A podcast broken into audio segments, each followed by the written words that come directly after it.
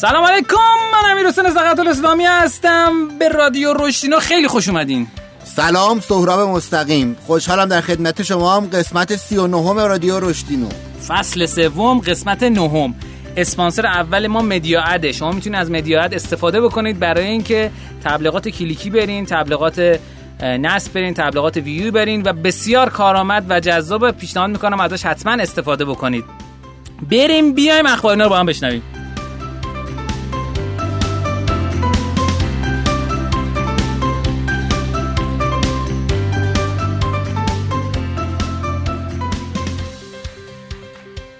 تو قسمت اخباری ما در مورد این صحبت می‌کنیم که اخبار جدید کسب و کارها و فلان و اینا. رادیو روشنا واسه کسی که اولین باره که میشنون این است که در مورد رشد کسب و کارها صحبت می‌کنه در مورد رشد شخصی صحبت می‌کنه و در مورد marketing بازاریابی فلان اینا. کلی چیزای جذاب و جالب که امیدوارم که مشتریمون بشین. خب سهراب جان من بگم یا تو میگی؟ من اول یه خبر داخلی فقط میگم. خبر داخلی. یه همایش خیلی خوب برگزار شد در هفته که گذشت البته امروز 17 تیر همایش در روز 13 تیر من نگفتم امروز در 17 روز تیره. مشهد بود. یادم رفت بگم. خب حالا. من گفتم. خب. 13 تیر ماه در مشهد برگزار شد یه همایش 6 ساعته بود به اسم بازی خودت رو بساز. مرکز رشد نوآوری شهرداری مشهد در واقع مرکز رشد نوآوری تأسیس کرده با هدف اینکه مشکلات شهری رو بتونن از استارتاپ کمک بخوان که برطرف کنن و اینکه اکوسیستم مشهد رو بیشتر راه بندازن. متاسفانه اینه که ما چیزی که اونجا دیدیم و از مسئولین شنیدیم اینه که اکوسیستم مشهد یه ذره شلن و اگر هر کسی از مشهد صدای ما رو میشنوه بدونه که راه انداختن اکوسیستم نیازمند یه آدم بیرونی نیست و همون شما اگر تصمیم بگیری اونو جدی تر راه بندازی و یه community بهتری درست بکنی قطعا بهتره چون از بالا نمی‌تونه اون راه بیفته. یه خبر خوب این که امروز با یه community builder هم صحبت می‌کنیم تو برنامه و. احتمالا می‌تونیم چیز خوبی ازشون بشنویم. خب؟ همین؟ همایش خودت رو بساز بازی خودت رو بساز همایش خودت هم می‌تونی بسازی البته خب؟ همایش خودتون رو بسازین که هیچی. همایش بازی خودت رو بساز. راجع به این بود که اصلا صنعت بازی و بازیوارسازی و gamification چه صنعتیه چه خروجی هایی داره و چه کارا میشه توش کرد. شما صحبت کردین تو؟ من خودم صحبت کردم راجع به اینکه چجوری میشه یه بازی و یه شرکت بازی سازی داشت که از صفر شروع کرد و بالاخره به یه جاهایی رسید. خدا رو شکر. چرا پس آقای حسین نمیدیم ما بذاریم؟ صداش ضبط نشده. ربطی نداره؟ می‌گیرم ازش. بذار رادیو رو بده اسلایدو بده. آقای حسین مزروعی مدیر عامل آوا گیمز. راجع به این صحبت کرد. راجع به وسعت بازار بازی صحبت کردن و یه آمارای خیلی جالبی دادن. مثلا اینکه بازی GTA که حالا برمیگردیم GTA نسخه 5 یه رکورد جالبی. داره. چه رکورد جالبی داره؟ پرفروشترین فیلم تاریخ جهان چه فیلمیه؟ آواتار. آواتار. دو هشت دهم میلیارد دلار. پول در آورده حالا آواتار. دو هشت دهم میلیارد. دلار پول در آورده خب، من خب، خب. عین آقای مزروی هرچی گفتم. mentor ما ایشون ولی GTA 5 زیر ده روز این رکورد رو زده. به به. یعنی یه بازی خوب و هزینه ساختش هم از هزینه ساخت آواتار کمتر بود. راجع به رشد این بازی حرف زدم و اینکه بازار بازی ایران طبق نظر کارشناسان داخلی و خارجی تا یک میلیارد دلار در سال خیلی راحت می‌تونه باشه و اینکه الان خیلی پایینه و این بازار خیلی خالیه. آقای رنجبر شورابی هم که از بزرگان ما تو gamification هستن راجع به اینکه gamification چیست و چی کار میشه باش کرد یه توضیحات اجمالی دادن. خانم دکتر مشتهد زاده از بخش e-learning دانشگاه تهران علوم پزشکی اومدن صحبت های خیلی خوبی داشتن. راجع به اینکه gamification تو e-learning چی کار می‌کنه و آقای سماد خطیبی که شرکت با همزی و بازی دیوان و اسپ کارتیلو دارن راجع به اینکه بازی تجربه مشترک حرف زدن.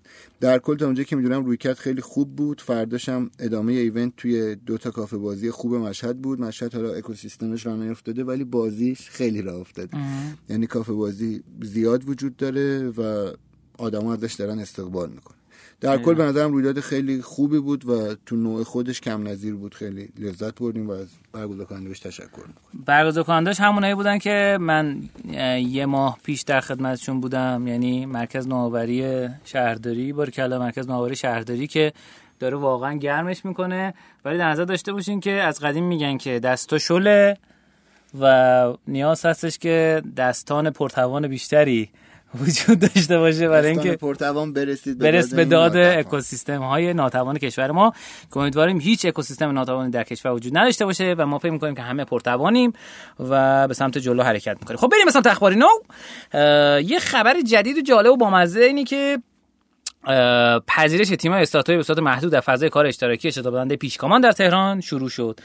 شتاب دهنده پیشگام وابسته به شرکتی که خدمات اینترنت پیشگامان رو ارائه میده و تو یزد شتاب دهنده داشت و این خوشحال کننده است که ما هر یک عدد شعبه جدیدی که co-work space تو ایران افتتاح بشه ما میایم اینجا اعلام می‌کنیم.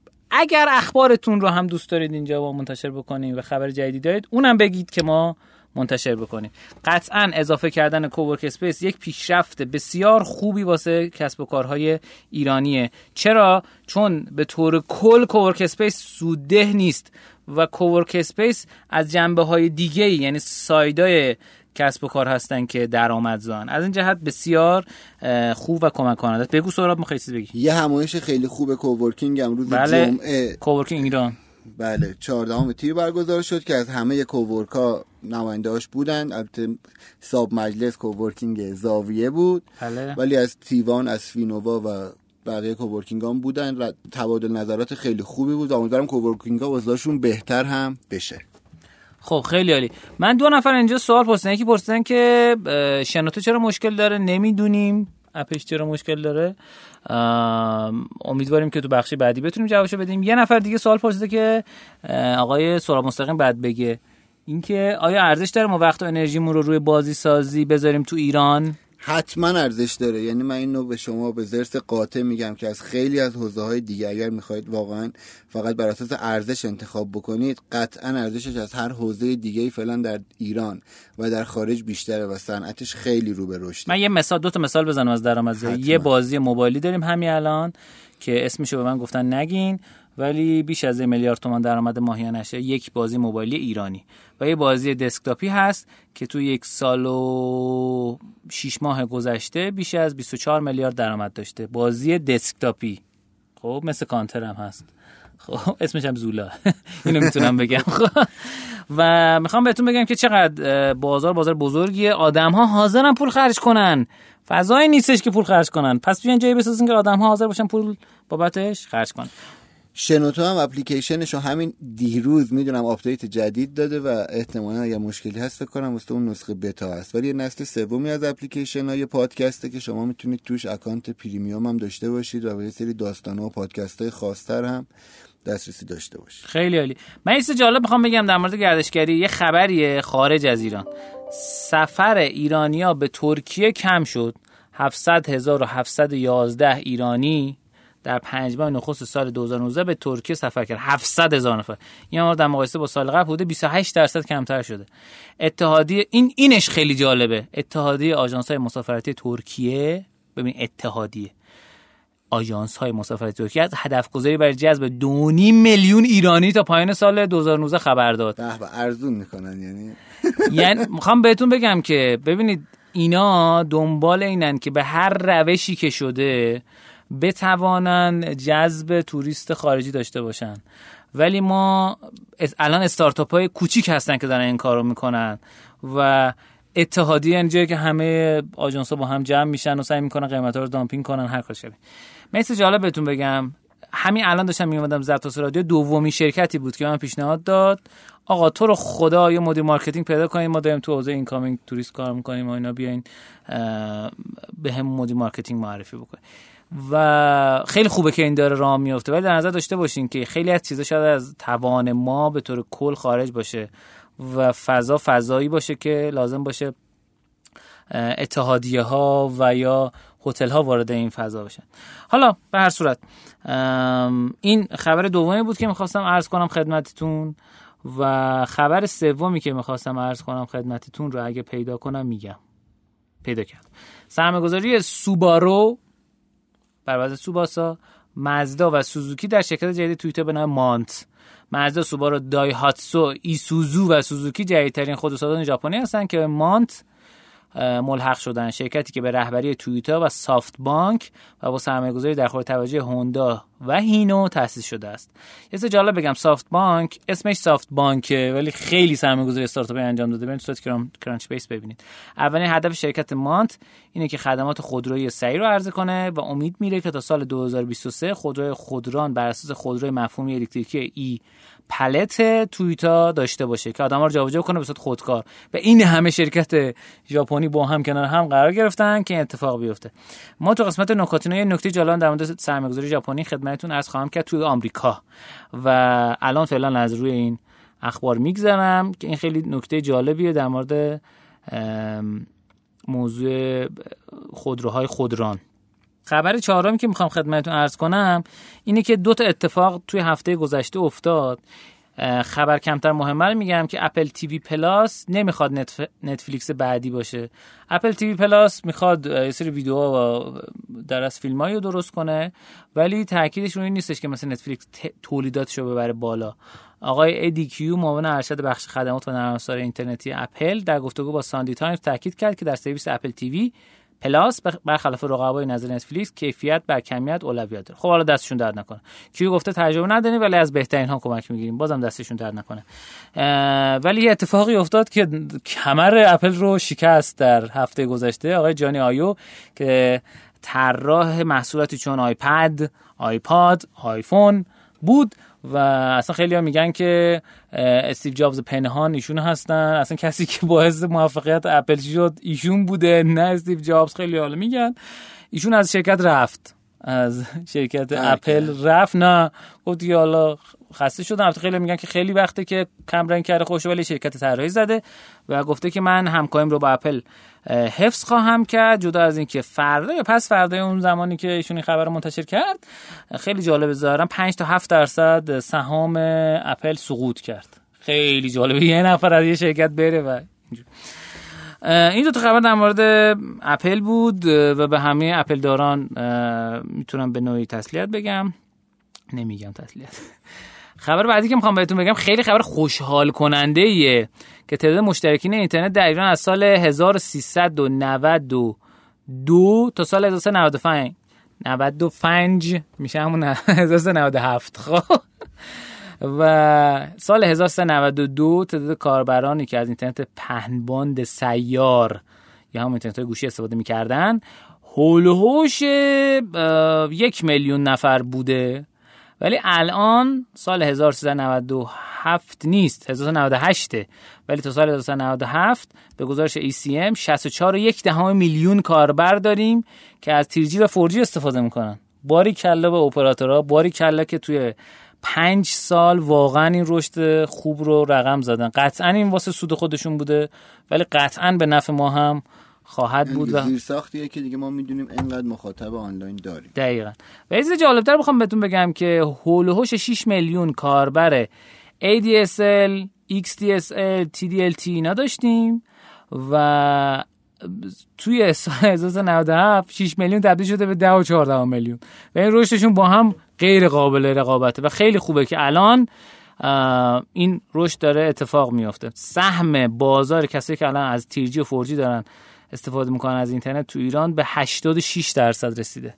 و سهم TDLT و TDLT رسیده به یک درصد 1.6 درصد وای فای به 37 درصد و XDSL یعنی کلا تکنولوژی ADSL دیگه چه VDSL چه هر چیزی 11 درصد.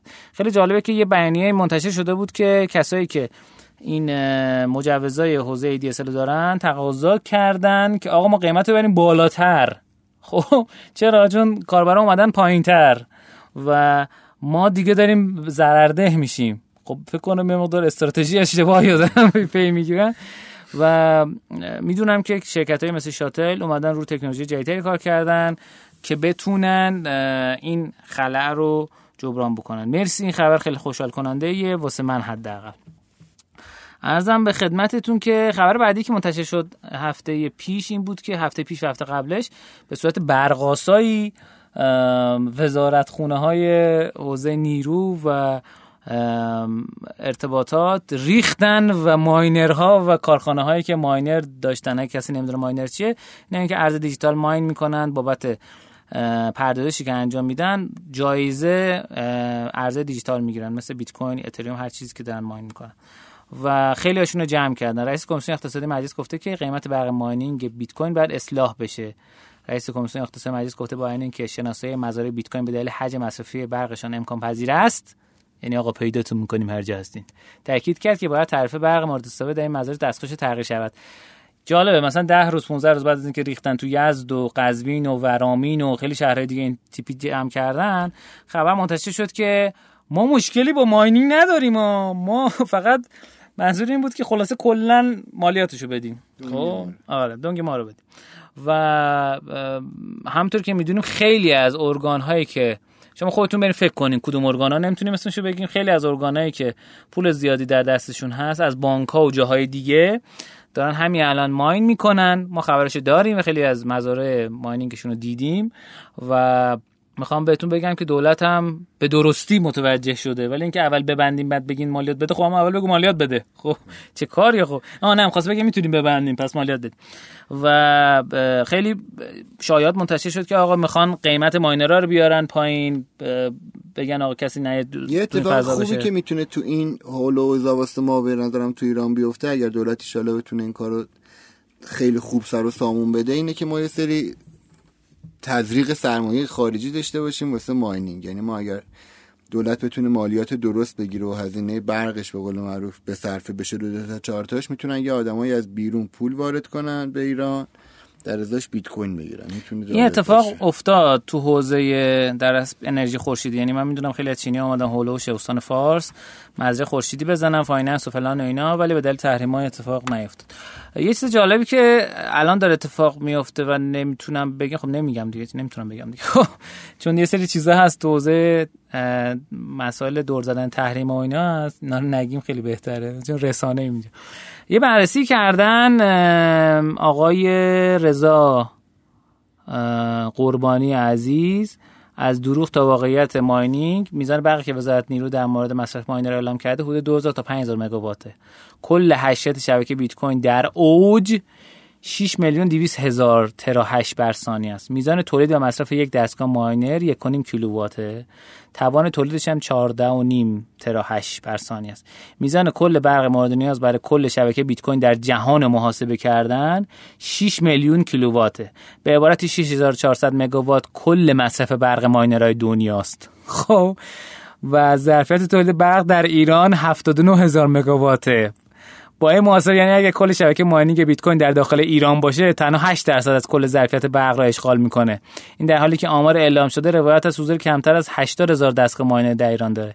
که این یعنی کمتر از 2 درصد از کل شبکه ماینینگ بیت کوین در دنیا و کمتر از 130 مگاوات برق وجود داره تو ایران داره مصرف میشه. این بدین معنیه که کمتر از تنها 16 صدام درصد از کل برق در ایران توسط ماینرها در حال مصرفه. پس لطفا آمار اشتباه ندیم. ما ضرب تقسیم بلدیم متشکر از شما به قول این دوستان مرسی. اه.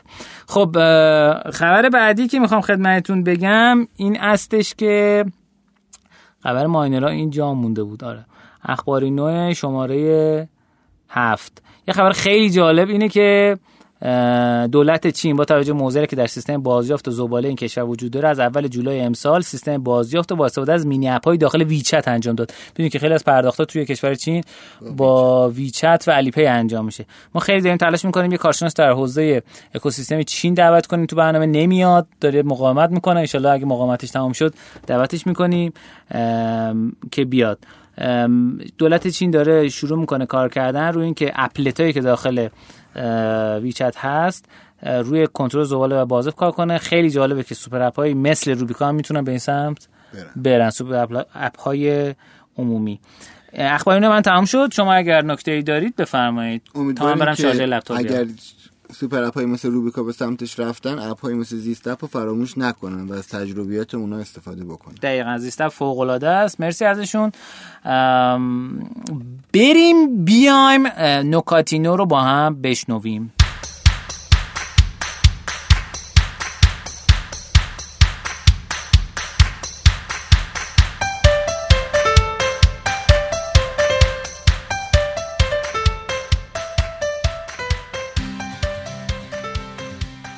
خب تو قسمت نکاتی ما نکاتی تحلیل در مورد کسب و کارهای ایرانی میگیم که امیدوارم به درتون بخوره. دیوار اومده یک گزارشی رو منتشر کرده. خیلی خوبه که کافه بازار و دیوار که زی مجموعش به نوعی میشه گزارش تحلیلی ارائه می‌کنن و واقعا دستشون در ما ممکنه انتقادی داشته باشیم ولی قطعا به این رفتارشون تشویق نثار می‌کنه گفته که اشتغال مستقیم دیوار 350 نفر بوده. جمعیت دانشجویان فارغ التحصیلان بهترین دانشگاه کشور در دیوار مشغول فعالیت هستن. 350 نفر. غیر مستقیم باعث 300 و باعث اشتغال زایی روی 380 هزار کسب و کار شده. این آمار شامل فروشندگان کالای نو دست و فعالان بخش خدمات و کاریابی در دیواره. باعث استخدام شده از 500 هزار نفر از طریق دیوار در کل کشور استخدام شدن. 180 هزار نفر تو تهران 190 190 هزار نفر تو شهر بزرگ و 130 هزار نفر تو شهرهای کوچیک. تو حوزه خودرو 7 و 4 میلیون آگهی منتشر شده. آمار بازدید از آگهی 6 میلیارد سهم دیوار از کل معاملات تهران 20 درصد. سهم دیوار کل معاملات اینترنت تهران 80 درصده. 16 میلیون آگهی املاک منتشر شده. آمار بازدید از آگهی 6 میلیارد لوازم خانگی حدود 1.4 میلیون کالا. به حدود 700 میلیارد تومان طریق دیوار به فروش رفته. 1.3 میلیون کالا. به حدود 1400 میلیارد تومان حوزه لوازم الکتریکی به فروش رفته و متشکر ازشون که این آمار رو منتشر کردن. این آمار رو ما توی کانال رشدین بادس R O S H D I N O توی تلگرام هم می‌گذاریم.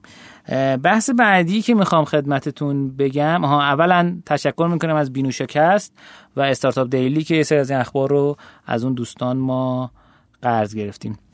خبر بعدی که منتشر شده توسط استاتیستا این بوده که ویدیوهای پایرتد یعنی ویدیوهای دزدی بیش از 200 میلیارد بار در سال دارن دیده میشن و عدد عدد خیلی بالاییه. و خارج از آمریکا 215 میلیارد بار داخل آمریکا 44.7 میلیارد بار دیده میشه و همینطور که تو ایران این فضا وجود داره خارج از ایران هم هست و خب خیلی از کسب و کارا میرن به این سمت که آقا اینا رو stream کنن و این اتفاق کمتر تو streaming بیفته. عرضم به خدمتتون که اگه خاطرتون باشه موجش هم توسط آقای مهران مدیری اتفاق افتاد که گفت خواهش می‌کنم که نرین. سی دی کپی بخری. سریال قهوه تلخ سریال قهوه تلخ و یه حوزه‌ای که قول دادم خدمتتون توضیح بدم توی دیدار آقای شینزو آبه با آقای ترامپ سرمایه گذاری هایی که ژاپن توی آمریکا انجام داده رو آقای شینزو آبه می‌خواست بکوبه تو صورت آقای ترامپ و به که آقا ما همیشه باهاتون بودیم. و خیلی جالبه اینا رو من چند بگم. این نقشه منتشر شده که سهراب جان اگه می‌تونی اینا رو بخونی بهم کمک کن. که 100 میلیون دلار 150 تا کار جدید توسط یک کمپانی تو کنتاکی سرمایه گذاری شده ایالت کنتاکی. که کمپانی ماشین سازی بود. کمپانی ماشین سازی بود. شرکت دنزو ژاپن دو میلیون دلار 4400 کار توی میشیگان. انجام داده میتسوبیشی. یه هدکوارتر جدید 180 شارژر کرده تو ایالت تنسی. هیروتک 40 میلیون دلار سرمایه‌گذاری کرده 100 کار جدید توی تنسی دوباره. شرکت سانو 3 میلیون دلار توی آلاباما 34 کار جدید. و یه سری سرمایه‌گذاری دیگه هم بوده. اینا جدیدا بود. اینا جدیدا بود.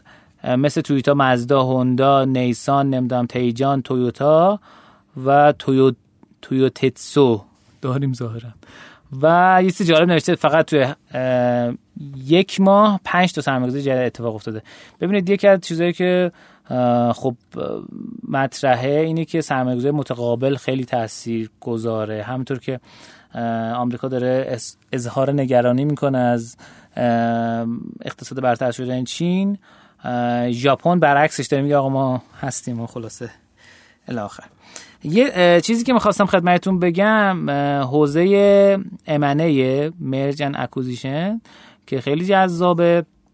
یه گزارشی منتشر شده مبنی بر اینکه بزرگترین تملک های گوگل تملک acquisition یعنی خرید و تصاحب کامل کسب کار توسط شرکت بزرگتر. 10 تملک بزرگ گوگل مجموعاً 27 میلیارد دلار برای این شرکت هزینه داشت. بزرگترین تملک گوگل شرکت موتورولا بوده در سال 2012 که این خرید با مبلغی بررسی 12.5 میلیارد دلار اتفاق افتاده. جالب اینجاست که گوگل موتورولا رو در سال 2014 به قیمت 2.9 میلیارد دلار فروخت به لنوو. روند تملک های بزرگ گوگل به نوع استراتژی توسعه این شرکت نشون میده. از حوزه تبلیغات مثل خرید DoubleClick و AdMob در دهه 2000 تا موبایل مثل Apigee و Motorola Mobility و هوش مصنوعی حوزه DeepMind. و خیلی از استارتاپ ها اصلا شروع می‌کنن کارشون رو برای اینکه در شرکت های بزرگ جذب بشن. من نکاتینوم تموم شد. سهراب جان بفرمایید. خب ممنون از شما. راستش نکته ای که امروز می‌خوام بگم راجع به اینکه چجوری طراح بازی بشیم. چون چند نفر هم تو live پرسیده بودن هم قبلا توی اون سوالا پرسیده بودن. ببینید اصلی ترین کتابی که من واسه من به نظرم مفید بوده و اولین گامه به نظرم. این اگر هیچ کتابی تا حالا تو این زمینه نخوندید سراغش برید. Challenges for Game Designer که به راحتی هم شما می‌تونید اینو دانلود بکنید یا سرچ بکنید جزء کتابایی که همه جا هست. اصلا PDF پیدا کردنش کار سختی نیست ولی PDF شو ما توی لینک همین کانال رشدینو در واقع توی تلگرام و لینکش هم جای دیگه واسهتون می‌ذاریم. اگه نذاشتیم بگین. حتما. این کتاب چندین فصل داره بیش از ده فصل داره ولی 6 7 فصل اولش اصل اون قضیه که باید بریم سراغش. میاد توی موضوع میاد میگه اصلا بازی چیست؟ طراحی بازی چیه؟ و این مفهومو که حالا ما هزاران بار راجبش شیوهای مختلف حرف زدیم احتمالا بهتر از ما گفته که طراحی بازی مهم نیست. شما اگر می‌خواید بازی PS4 هم بسازید بازی triple A پرگرافیک هم بسازید اون مکانیزمی که در اون آدم ببخشید اون کار برای شما انجام میده اصل ماجراست که حالا ممکنه روی کاغذ جواب بده یا نده. اول کاغذیش امتحان کنید حتما prototype داشته باشید. اول نرید گرافیک بازی رو بزنید. این توضیحات رو سعی می‌کنه خلاصه به شما اولش در 20 صفحه بگه و از اونجا به بعد راجع به اینکه طراحی یه بازی استراتژیک یا پازل گیم یا شانس محور چه فرقایی با هم دارن؟ چه جوری باید به سمت طراحیش رفت؟ و هر کدوم باید چه تعادلی توش رعایت کرد؟ یعنی شما نمی‌تونید یه بازی صرفا بر اساس شانس یا صرفا بر اساس استراتژی طراحی کنید. در هر صورت تو بازی باید همه این المانا باشه. چرا؟ چون اگر فقط شانس باشه که آدما انگیزه ای واسه بازی کردن ندارن. اگر فقط استراتژی باشه آدما دیگه روحیه کامبک به بازی این که آقا یه ذره اومدم پایین برگردم بالا رو ندارم فکر کنید یه بازی سه ساعته استراتژی داریم بازی می‌کنیم که شما نیم ساعت اول به خاطر چند تا تصمیم اشتباهتون حس کنید دیگه از بقیه عقب افتادید. عملا دو ساعت و نیم آینده واسهتون تقریبا یه شکنجه میشه و طبعا بازی شما نخواهد گرفت. پس این کتاب به نظرم می‌تونه شروع خوبی واسه طراحی بازی شما باشه و مثل کتاب اندیشه سازان سابقه. هر فصلی که می‌خونید ده 15 صفحه واقعا نمونه خوب کتاب بود. و آخرش اندیشه سازان واقعا بهتر بود. آخرش یه چهار پنج تا تمرین داره که به شما می... از شما می‌خواد که یه کارهایی در حوزه بازی بکنه. کارهای پیچیده ای هم نیست. مثلا میاد میگه آقا یه بازی دیجیتالی که تا حالا بازی کردی و بیا سعی کن ببین چه قانونی میتونیش اضافه بکنی. یا بیا یه بازی سنگ کاغذ قیچی عادی و پیچیده بکن. و کلی مثال قشنگ دیگه که حالا حتما یه بار اسم کامل بگو. Challenges for Game Designers. Challenges for Game من فکر کردم کتاب Art of Game Design از همه بهتره. این به نظرم خیلی کار می‌دونید این یه حالت خودآموز داره. آه. یعنی به خاطر این با اندیشه سازا مقایسش کردم. یعنی یه کتابیه که شما به شما یه base ی میگه تمرین میگه فصلاش به هم مربوطه. من چون تو اسم بدم یادم نیست. اگر که یه دقیقه نه نه ولش کن. بچه ها خوشون سرچ کنم میاد عالیه یه دقیقه نه. خب نکاتینو دوم نکاتینو هم اصلش همین بود و راجع به همین می‌خواستم خب خیلی ولی آموزینو داری. بله. قولو میدی به مخاطبین عزیز که بعد از اینکه مهمانی اول شنیدن یا آموزین مفصل طور از سهراب بشنون. خب اگه موافقی بریم بیایم برای مهمانی اول. موافقی؟ حتما. خوشحال میشیم در خدمت شما سلامت بریم بیایم.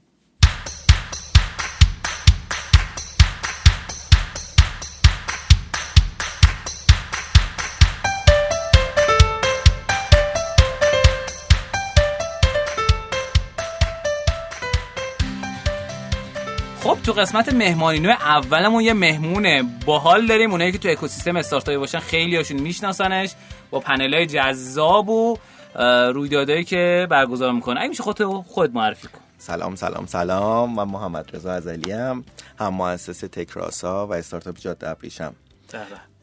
خب چجوری معرفی کنم؟ خودمو بگم از اول تر بگو که چیکار کردی کجا بودی؟ اوکی اوکی. من از اولتر بخوام بگم براتون جذاب تر باشه. من یه سال پشت کنکور موندم.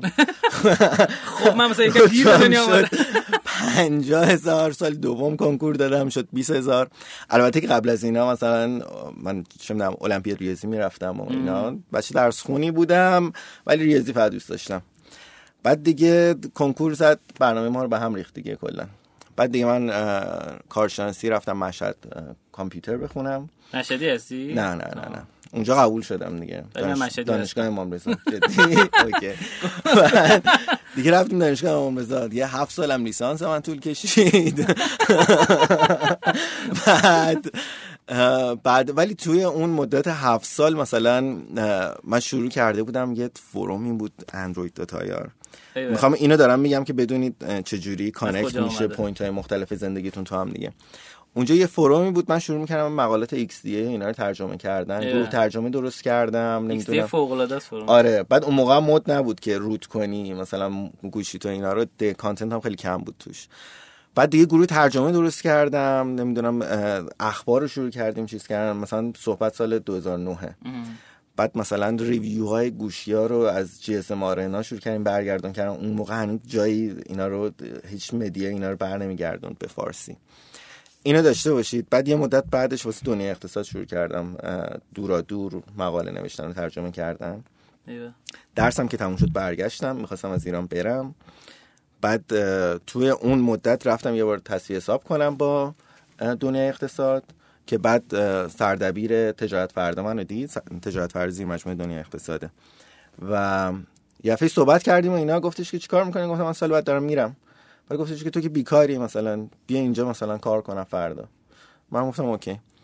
بعد دیگه شروع کردم من اونجا کار کردن و مثلا ماه دوم هم دبیر سرویس و همینجوری خیلی سریع پیشرفت کردم اونجا. ده ماه هم بیشتر من دنیا اقتصاد کار نکردم. ولی توی اون ده ماه به فشار سردبیر اون زمانمون شروع کردم من مثلا اولین مسابقه دیجی کالا رو من و دوستم امیر اشراقی با توی تجارت پرده گرفتیم. این یعنی تا اون موقع مسابقه نه. بعد با تالمو مارکو سی او وایبر مسابقه کردم. نمی‌دونم با آدمای عجیب غریب زیادی چه داخلی چه خارجی. بعد دیدی که مسابقه رو دوست داری؟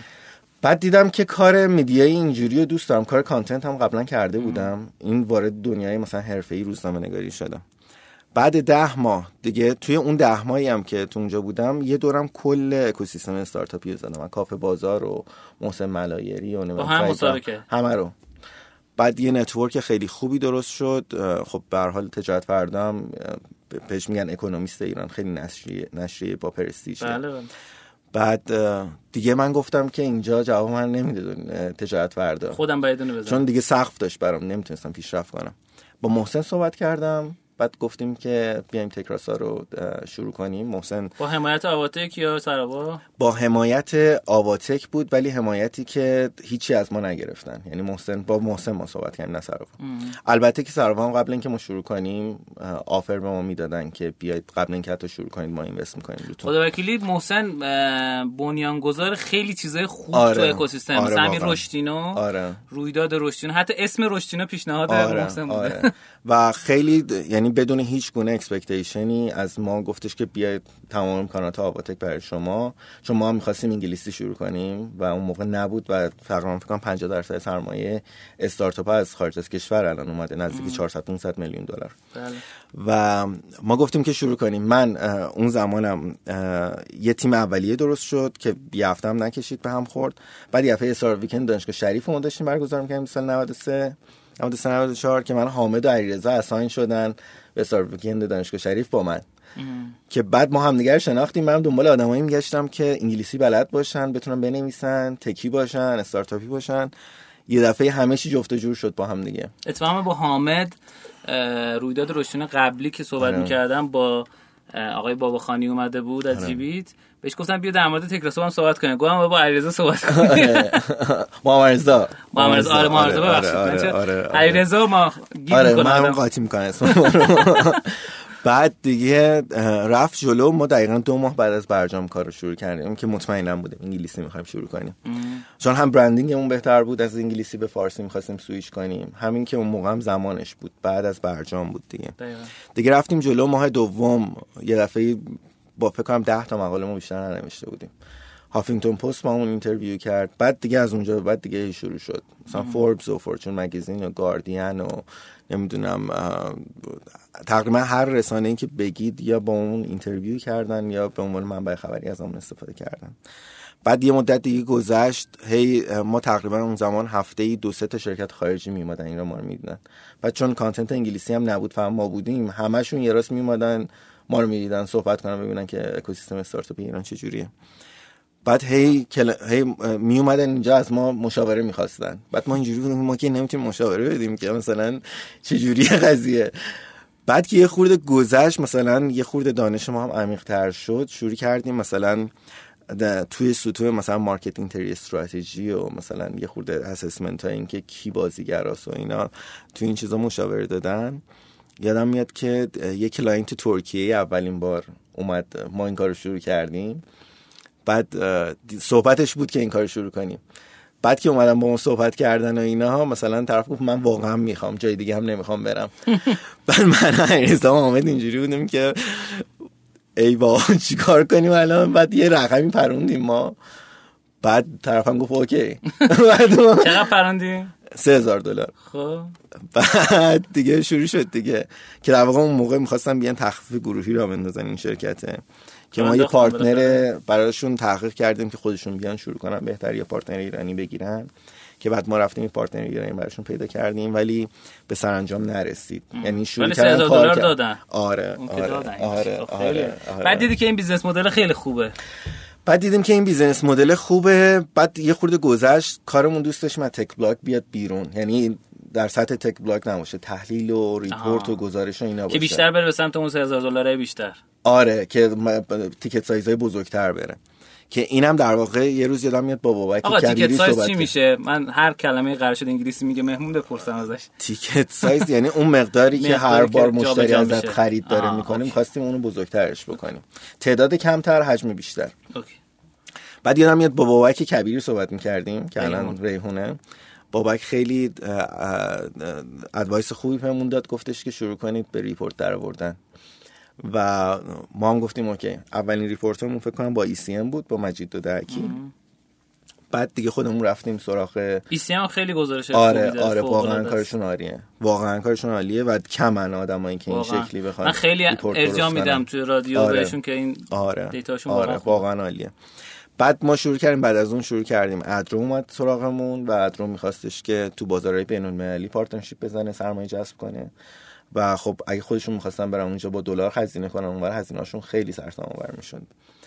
بعد اومدن به ما گفتن اینو چیکار کنیم؟ ما سولوشن براشون آوردیم گفتیم که بیاید یه ریپورت اتک درست کنیم براتون. که در واقع میشه مثلا خارجی ها پیش میگن مثلا بایبل اتک دیگه میشه. دیگه همه چی اونجا هست. report ادتک رو 2016 در آوردیم که مثلا بعد 2018 در اومد بعد الان 2019 در اومد. و توی اون حینم که خب استارتاپ ویکند و اینا هم برگزار می‌کردیم ما توی اون سالای 93 92 اینطورا. بعد توی تدکس کیش بودیم که یکی از افتخارات من واقعا خیلی تیم جذابی داشتن خیلی event تدکس کیش اصلا تو تاریخ موند. آره. جنجالایی آره. که به اتفاق افتاد آره پشتش آره آره. ولی حیف بود که واقعا این اتفاق براش افتاد چون خیلی ها رو با هم دیگه دوست کرد. بله. خیلی ها رو با هم دیگه کانکت کرد که الان دارن با هم دیگه کار می‌کنن. و بعدش سید استارز بود که ما نمایندگیش رو گرفتیم یک سال برگزار کردیم. بعد یه اتفاقاتی افتاد مجبور شد اسمش عوض کنیم دیگه اون دست ما نبود دیگه. آه. ما یه سال بیشتر برگزارش نکردیم. بعدش دادین کسی دیگه. آره آره. و بعدش سیلک رود شروع شد. که اولش تیم اولیش تکراسا و در واقع همفکر و مجان اسخری بود. که بعد فرمش رو تغییر دادیم به فرم سویش کردیم به حقیقی یعنی که افراد باشن. که بعد اون سه چهار تا کوفاوندر بعد سریع اضافه کردیم کوفاوندرها رو. الان مثلا تقریبا 8 تا کوفاوندر یه توضیح کوچیک بده واسه کسی که سیلک رود نمی‌دونن چیه. سیلک رود یا استارتاپ جاده ابریشم ببین ما event نداشتیم زمانی که ما سیلک رود رو شروع کردیم که بخواد تک تک استان های ایران رو بخواد بره. استارتاپ از همه جا دور هم دیگه جمع کنه. یعنی یه رقابت ایجاد کنه بین تمام استان ها نه اینکه فقط داخل تهران با هم دیگه مسابقه بودن. مشهد با هم دیگه مثلا می‌خواستیم اینا با هم دیگه connection چون اینا با هم دیگه connection رقابت کنن سطح کیفیت همشون با همدیگه میره میاد بالا. بالا.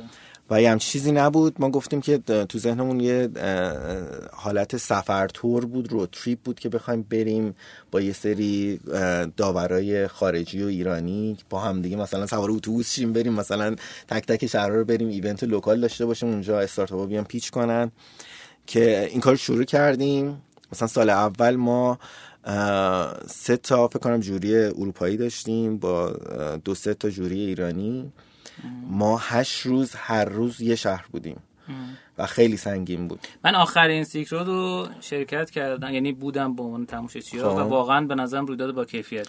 ببین من فکر می‌کنم که علتش این بود یعنی چیزی که به ما خیلی نقص یعنی نقصان نقص خیلی زیاد داشتیم تو سیلک رود و هنوزم داریم. یعنی یعنی اون چیزی که تو ذهنمونه استانداردی که تو ذهنمونه خیلی بالاتر از این حرفاست. ولی موضوع که اینه موضوع اینه که ایونت سیلک رود برای سوده نیست. یعنی اینکه کسی از توش هیچ پولی یک قرون در نمیاره. یعنی یک قرون تا حالا هیچ کسی از تو سیلک رود بر ننشته و فکر می‌کنم این که خود کامیونیتی اومده دور هم دیگه جمع شد. فکر کنم هشت تا کوفاندرن اصلا هشت الان بگو. یه سری اومدن بیرون. یه سری اومدن بیرون. مثلا حامد و موجان الان تقریبا اومدن بیرون. ولی هادی حامد دیگه تو تگراس هم نیست یعنی؟ نه. آه. بر همین ولی دورا دور هستیم. ما با هم دیگه آه. دوستیم. علیرضا و. حامد و اینا هستیم. ولی الان تکراسا فقط با منه. محمد یعنی خب... هاشمی. یعنی یه خبر یه رسانه یه نفر است؟ یه, یه نفره حالا اونم براتون تعریف می‌کنم که چه ماجرای سختی من داشتم ده ده ماه دوازده ماه گذشته. ولی محمد رضا هاشمیه که خیلی اسمش کم شنیده میشه که من دوست دارم بیشتر شنیده بشه. پروژکت منیجرمونه. و در واقع فکر نمی‌کنم کسی به اندازه محمد رضا تو سیلک رود کار بکنه. خیلی کار می‌کنه. یکی از کامیونیتی بیلیدرهای مشهده. الیاس خسرویه که بازم از مشهد جالبی کنه که کوفاندرهای ما پخشن. جای مختلف. قادر صادقی رایچت آیسان عقیلیه که مثلا یه دختر 22 سه ساله است. که اینم آیسان هم به هوای این که انقدر خوب کار می‌کرد توی سیلک رو توی سوشال و کانتنت. ما اینجوری بودیم که باید بیاد جزء کوفاندرامون با اینکه مثلا عقبه هر کدوم از ما مثلا بیزینس های خودمون رو داشتیم و مثلا عقبه این شکلی داشتیم. ولی ماینستمون می‌خوام بهتون بگم که این شکلیه.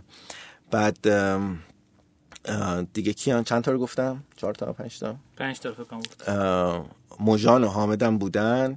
اه، هادیو گفتی؟ هادی هادی فرنود. دیگه همینا دیگه فکر کنم درست. گفتم. هشت شدن.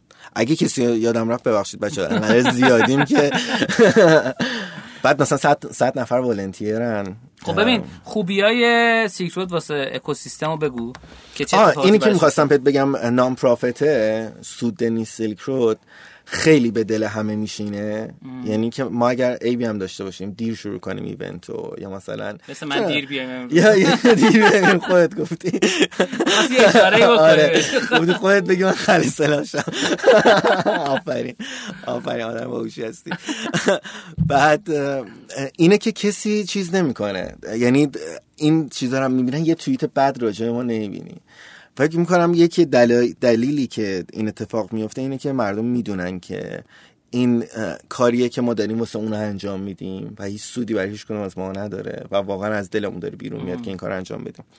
و سیلکور هم شروع کردیم. قصدمون هم این بود که یه پل ارتباطی باشه با خارج از کشور که بتونیم ما تو کشورهای دیگه هم بتونیم استارتاپ ایرانی معرفی کنیم. استارتاپ برن اونجا. در واقع مثل همون همون کاری که تکراسا انجام داده طی سالهای گذشته. نه عملا میشه یه جوری partner تکراسا دیگه بهش آره ببین مثلا ما توی اه، pitch deck اولیه‌مون مثلا 2015 اه، این concept رو داشتیم. ولی خب خودمون تکی نمی‌تونستیم انجام بدیم. یعنی نیروشو نداشتیم. واقعا یعنی سیلک رود این هشت نفر آدم نباشن جلو نمیره. و چون کسی که حقوق نمی‌گیره هیچ چیزی مثلا اعتبار صد درصد واسه هممون داره. ولی خب خیلی time می‌گیره از بله. خیلی زیاد. و اینه که می‌خواستیم استارتاپ های ایرانی هم بتونیم معرفی کنیم. یه پلتفرمی باشه که استارتاپ های ایرانی حالا چه داخل چه خارج از کشور بتونن معرفی بشن. بتونیم سرمایه بگیریم. که دیگه این وسط ترامپ اومد و کل قضیه رو به هم زد و الان یعنی واقعا دیگه سرمایه گذاری خارجی دیگه تقریبا بر اساس سرمایه شما گذاری اتفاق خارجی توی سایزهای خیلی کوچیک ممکنه که از چنل های غیر رسمی وارد بشن دیگه. رسمیاش یعنی کدوما رسمی که یعنی پول که الان سخته بخوان کسی. بخواد بیاره. و یعنی من با که جیبیت که صحبت می‌کردم خب. آقا ما سانی میلیون دلار جذب سرمایه کردیم. خب. مثلا دو سال پیش دو سال و نیم پیش. و گفتم خب کیان؟ من چون اصلا خیلی اصرار دارم به عددها آدمهای خب. مشخص و شفافیت اصلا رشدینا یکی خب. از چیزاش. و گفتش نمی‌تونم بگم. گفت ولی گو- یه, اشاره کرد واسه من خیلی جذاب بود. دوستانی که دارین صدای ما رو میشنوین می‌تونین این پادکست رو هم کامل صحبت بنده با business developer جیبیت رو هم توی slash رشدینا event گوش کنید. تو پرانتز بود. گفتش که ما نسخه اول علی‌پی رو اومدیم استفاده کردیم. خب وقتی نسخه اول source code چیزو داری یعنی ارتباطی با چینیا اینا داری دیگه. خلاصه سرمایه‌گذاری احتمالاً یک سرش به اون ور می‌خوره. حالا ممکن سرمایه‌گذاری دیگه هم داشته باشه. ولی این بر من خیلی جذاب بود که این حجم واسه ایران عدد عدد خوبیه. چه اینکه عدد واسه اون ورم حتی خوبه. خب یعنی واسه پی سید و سید به نظرم 3.5 میلیون دلار عدد خیلی خوبی. ام، بر همین مثلا می‌دونم که یه سری اتفاقات این اینطوری افتاده. ولی می‌خواستم بدونم به جز این شما که اصلا اصل خبری وسط خبری و اینا آیا محسوس این کم شده یک دهم شده یک پنجم شده یا نه؟ ببین اصلا یه سری رفتن. همین چند روز پیشا بود که آی همو من داشتم می‌گفتم. که اونا هم تلفیق شده با به آی هم دیوار. تلفیق شده با دیوار. کسایی که چرا خبرش منتشر نمی‌کنه؟ من نمی‌فهمم. کیا؟ دیوار. باشه، آره. نمی‌کنن دیگه. من آخه یه خبر دیگه من الان سه قسمت من می‌خوام خبرشو بگم خب؟ فقط می‌بینم مثلا توییت تو با دو سه نفر دیگه. هم میگم خب بذار خودشون بگم بعد من بگم. یا مثلا تخفیفان و نتبرگ چرا نمیگن اینو؟ بعد مثلا چیلیوری و ریحون اینا رو چرا نمیگن ببین من واقعا نمی‌دونم. ببین یه سریاش که یه سری داینامیک های پیچیده داره. مثلا خیلی جاها اگه میشنوید یه چیزی اناونس میشه یه چیزی پشت این هستش که دارن اعلامش می‌کنن. یا بعد اینکه اعلام می‌کنن این اتفاق نمیفته بدونید که یه سری داینامیک هایی هست که این طرف یه طرف می‌خواد به اون طرف دیگه فشار بیاره که دیل انجام بشه. اون طرف دیگه مثلا با پرایسی که اینور دادن موافق نیست. می‌خواد قیمت رو ببره بالاتر. و این وسط یه سری اخبار و چیزا خبر بود که آقا امضا شده نه نه قرارداد. نه اون بر اساس شنیده ها بود که. پیوست زد که انجام شده و دوباره هم زدن که دوباره این چند روز پیش من دوباره پیگیری کردم. هنوز نهایی نشده. دیل. ریحون و نه صحبت صد درصد بوده. صحبت کردن قرار بوده که این اتفاق بیفته. ولی ریحون انجام. نشده ریحون چیلیوری ولی خب یه, یه- یه سری چیز ببینید موقعی که این معاملات رو ببینید زیاد خیلی جاها می‌تونید تشخیص بدید که چرا دیلی می‌خوره چرا مثلا اعلام نمیشه. چون تو نگوشیشن گیر کرده. تو نگوشیشن هم گیر کرده باشه سر شعر و سهام و ارزش گذاری و اینجور چیزاست که آره. به توافق نرسیدن یعنی این چیزها رو میشه راحت فهمید بعد یه مدت که این. اخبار رو ببینید ببین تحلیل تو از آینده اکوسیستم ایران چیه؟ ببین نکن 4 5 سال پیش می‌گفتن آقا مثلا سه سال پیش یا دو سال پیش می‌گفتن آقا سال سال هوم سرویس است خب؟ 54 تا اومدن تو الکام شرکت کردن. یا سال بعدش مثلا شدن سوپر اپا مثلا دوباره. همینجوری یعنی یک سال یک سال اومد. امسال من چیزی که شنیدم حالا یا از خودت بود یا از دوستان دیگه گفتن سال ادغامه. درصد. آره یعنی کلی استارتاپ اینا میرن تو دل همدیگه و اتفاقا خیلی. خوبه این. یعنی. خیلی چیز خوبیه. پیش بینید از امسال سال آینده چیه؟ ببین امسال و سال آینده ببین تقریبا من فکر می‌کنم که اگر که ترامپ سر کار بمونه یعنی یعنی اگر که ترامپ از سر کار بره ببخشید یعنی فرض کنیم که تو بهترین حالت ترامپ. دوره بعدی انتخاب نشه و فرض کنیم که یه دموکرات بیاد سر کار و فرض کنیم که اون دموکرات هم بخواد با ایران روابطش رو خوب کنه تقریبا فکر می‌کنم که تا سه سال دیگه طول می‌کشه که ما این شرایط بخوایم بیایم بیرون. آها. یعنی یعنی این امنه ها ادامه خواهد داشت طول شکست می‌کشه. چون ببین موقعی که مثلا دو سال دیگه یه سال دو سال دیگه مثلا ترامپ بخواد برکن یعنی بره رئیس جمهور جدید من بیاد. شکست ها رو حذف می‌کنم. ممکنه شکست هم اتفاق نیفته. خب؟ رئیس جمهور جدید بیاد. این تا بخوان دوباره نگوشیشن ها رو مذاکرات رو شروع کنن و به نتیجه برسن و امضا کنن و سانکشن ها برداشت. و حداقل یه سال طول می‌کشه. مم. یعنی ندارده که این نکشه. یعنی فضا همینه که, که بعد بخواد این ورداشتن sanction هم بخواد effect ش معلوم بشه دوباره بازم یه مدت زمانی طول می‌کشه. یا ترامپ موقعی که امضا کردن همون موقع به ما چیزی نخورد. بعدش که اینا effect اش مشخص شد چیز شد کم کم دلار رفت بالا خونه گرون همیشه گرون شد. حالا یه گزارشی امروز داشتم می‌خونم نوشته بود که از زمان مهلت 60 روزه ایران به اروپا 2500 تومان دلار ارزون شده. من نمی‌فهمم. این مثلا چه ارتباط مستقیمی یا حالا آره. نمی‌دونم. من تحلیلگر اقتصادی آره. نیستم حقیقتا. آره. ولی اتفاقا یه جاهایی به نظرم شاید به نفع اکوسیستم باشه. از این جهت که پولایی که تو ایران هست. من گزارش که خونده بودم این بود که تولیدیا اومده بودن سال پیش منفی خورده بودن. خب. این تولیدیا میان تو فضایی که نیاز به اسیتای کمتری واسه واردات دارن فلان. شاید سرمایه ها جابجا بشه بیاد به نظر من درسته؟ من از تحریم خوشم نمیاد مخالف تحریمم موافق اینم که ایران باید با کشورهای دیگه کانکت بشه. چون برای همه سودآوره فکر کنم مثلا چین رو ببینید چین قبل اینکه بخواد تو بازار آزاد وارد بشه قبل اینکه تبدیل بشه به یه مرکز تولید کننده مانیفکتچرینگ توی دنیا. آمریکا و بقیه کشورها اومدن چون نیروی کار ارزون بود دیگه توی چین.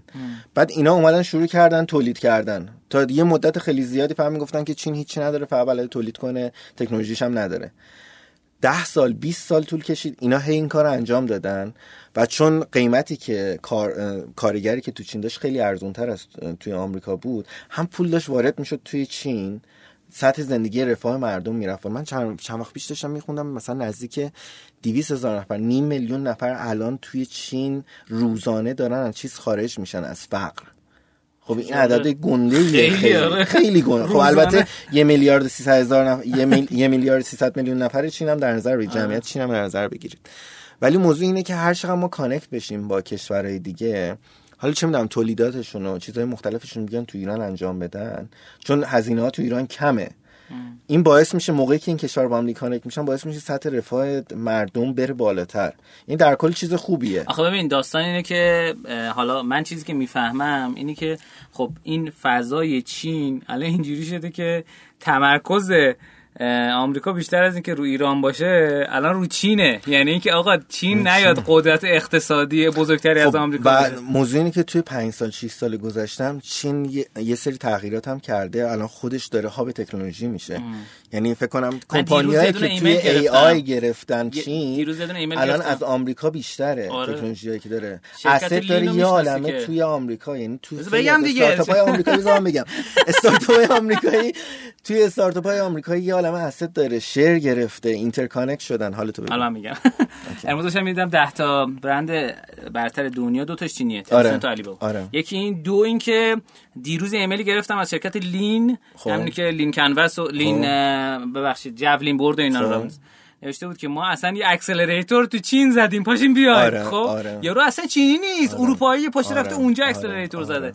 این خیلی خیلی خوبه. یعنی از این جهت که لازم نیست حتما تمرکز تو سیلیکون ولی باشه. چه اینکه من سال پیش و سال قبل که نگاه می‌کردم بهترین خروجی های استارتاپ ها رو تو دنیا دیگه دست سیلیکون ولی نیست. خب؟ یعنی دست یه سری از شتاب دهنده های اروپایی و چینی داره میفته خب؟ و این گزارش های مستنده که فکر کنم F6S منتشر کرده بود. و خیلی جذابه. خب آقا بریم خب، یکم در, در ادامه این که می‌خواستم بگم که چینو داشتیم می‌گفتیم که می‌گفتم تحریم و اینا خوب نیست. ولی ذهنیت کارآفرین همیشه اینجوریه که توی هر تهدیدی یه فرصتی پیدا می‌کنه. و من میگم موافق تحریم من نیستم. ولی توی همین تحریم ها یه عالم فرصت داره ایجاد میشه. نمونهش توی بازار مثلا برندهای ایرانی لباس. چقدر برند ایرانی لباس الان دیدید که اومدن شروع کردن تولید کردن با کیفیت خوب و الان مردم دارن استفاده می‌کنن.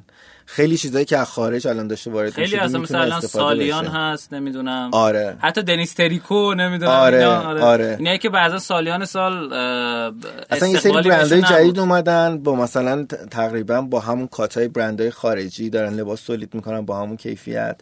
و مردم دارن می‌خرن. منم خودم میگه که از اونام که برند ایرانی من الان دوست دارم یه سریاشونو که بله. استفاده کنم. یا حتی الان نیروی کاری که الان اینجا ارزونه خیلی میشه مثلا چه می‌دونم پروژه از خارج از کشور گرفت که از داخل اینجا انجام داد. بله. حالا راه هم داره که بخواید تراکنش مالیشو بخواید هندل کنید. ولی می‌خوام بهتون بگم که فرصت هست. توی هر شرایطی واسه کارآفرین چه تحریم باشیم چه تحریم نباشیم فرصت همیشه هست. یعنی شاید کمترین تاثیر رو بذاره نسبت به اینکه آقا product ش product market fit نباشه نمی‌دونم آره. یعنی اگه شکست می‌خورین لطفا نندازین تقصیر نه شکستم تحریما. می‌خوریم ببین یه سری تحریما که فشار شدیدی به استارتاپ وارد کرده همین الان- بخواد بین کار کنه آره اون که 100 درصد نه به غیر از اونم مثلا خیلی الان استارتاپ ها الان سرویس هایی که استفاده می‌کنن خارجی هن. یعنی مثلا گوگل ادوردز دارن استفاده می‌کنن اینا باید به هر دلار بدن آره اون که 100 خب. اون الان چهار برابر شده باورت. میشه یه چیز جالبت می‌دونی؟ بگم نه لزوما. ببین گوگل ما داشتیم همین رو بررسی می‌کنیم با یه بنده خدایی. خب منم گوگل ادوردز کار می‌کنم به عنوان digital marketer به عنوان growth hacker و داشتیم صحبت می‌کردیم هنوز که هنوزه گوگل ادوردز هم واسه تبلیغات کلیکی هم واسه نصب هنوز به ارزون ترین راهه. تو باورت نمیشه الان بری از گوگل ادز استفاده کنی برای نصب اپلیکیشن ارزون تر در تا کافه بازار. یعنی کوالیتیشون هم خیلی بهتره. صد درصد کوالیتیشون بهتره. ولی بابا الان کافه بازار برای اینکه تیون نیست. یعنی تو میری بالا زده 700 من خود یه مثال بزنم ها. یعنی خیلی جاها ما خودمون می‌خوریم از کیفیت پایین خودمون. من شخصا حاضرم تومنی بدم. خب به کافه بازار برام نصب درست بگیره. خب 750 تومن زده به ازای هر نصب. بعد میری نگاه می‌کنی خودش به تو میگه از هر هزار تایی که نصب گرفتی 500 400 تاش اومده. خب؟ یعنی اصلا نمی‌تونه درست اینو بشمره من اونور میرم پول همون پولو دقیقا میدم به گوگل از دقیقا همون تعداد تو همه analytics ام نشون میده همه جا نشون میده عددش مشخص درست من اینو شنیدم چند جای دیگه هم شنیدم اینو راجع به کافه بازار. ولی به نظر من خودتون باید اینو صحبت کنید و فشار بیارید روی کافه بازار که کیفیتش رو بهتر ببین بکنید نگوشیبل هستن آیا؟ یعنی ببین چند با- بارها نشستیم ما صحبت کردیم توییت کردیم صحبت که من تو همینجا صحبت کردم. حتی انقدر من انتقاد کردم به کافه بازار که چند نفر گفتن آقا تو خصومت شخصی داری. گفتم بابا من چه خصومت شخصی دارم؟ این کافه بازار به گفته خودش 38 میلیون نصب داره. حالا ما فکر می‌کنیم همین حدودای 30 میلیون داره. خب. و- و- نه، یه 38 میلیونشون کاربر اکتیو فعال تو دو سه ماه گذشته است. کاربر اکتیوی که مثلا باشه فکر می‌کنم در حدود 30 31 میلیونه. این منم همین فکر رو می‌کنم. و میگیم آقا این به نظر ما باید وقتی که اصلا به زمانی کافه بازار فعال شد که زمانی که آقای آذر جهرومی اومد درآمد ترافیکا از اینا گرفته شد. یو همه شروع کردن از آپارات گرفته تا اینا درآمد ترافیک دیگه نداشتن. و اتفاقی که بعدش افتاد این بود که شروع کردن به درآمدزایی ولی خیلی جاها زدن تو در دیوار مثل همین تبلیغات تو جستجو. ولی یه چیزی راجع به کافه بازار که بگم بعد از این ت- مثلا یکی از آسیبایی که استارتاپ دیدن بعد اینکه تحریم اتفاق افتاد یه سری از گیم های خارجی و پابلیشرهای خارجی از کافه بازار اومدن بیرون. آره. خب و این یه هیت سنگینی بود واسه کافه بازار. البته الان همین پریروز دیدم که- کلش رویال با پرداخت خب، فارسی آره. اونا اونا یه سریار یه سری گیم ها هستن که این شکلی خیلی زیرپوستی و چیز دارن هنوز هستن.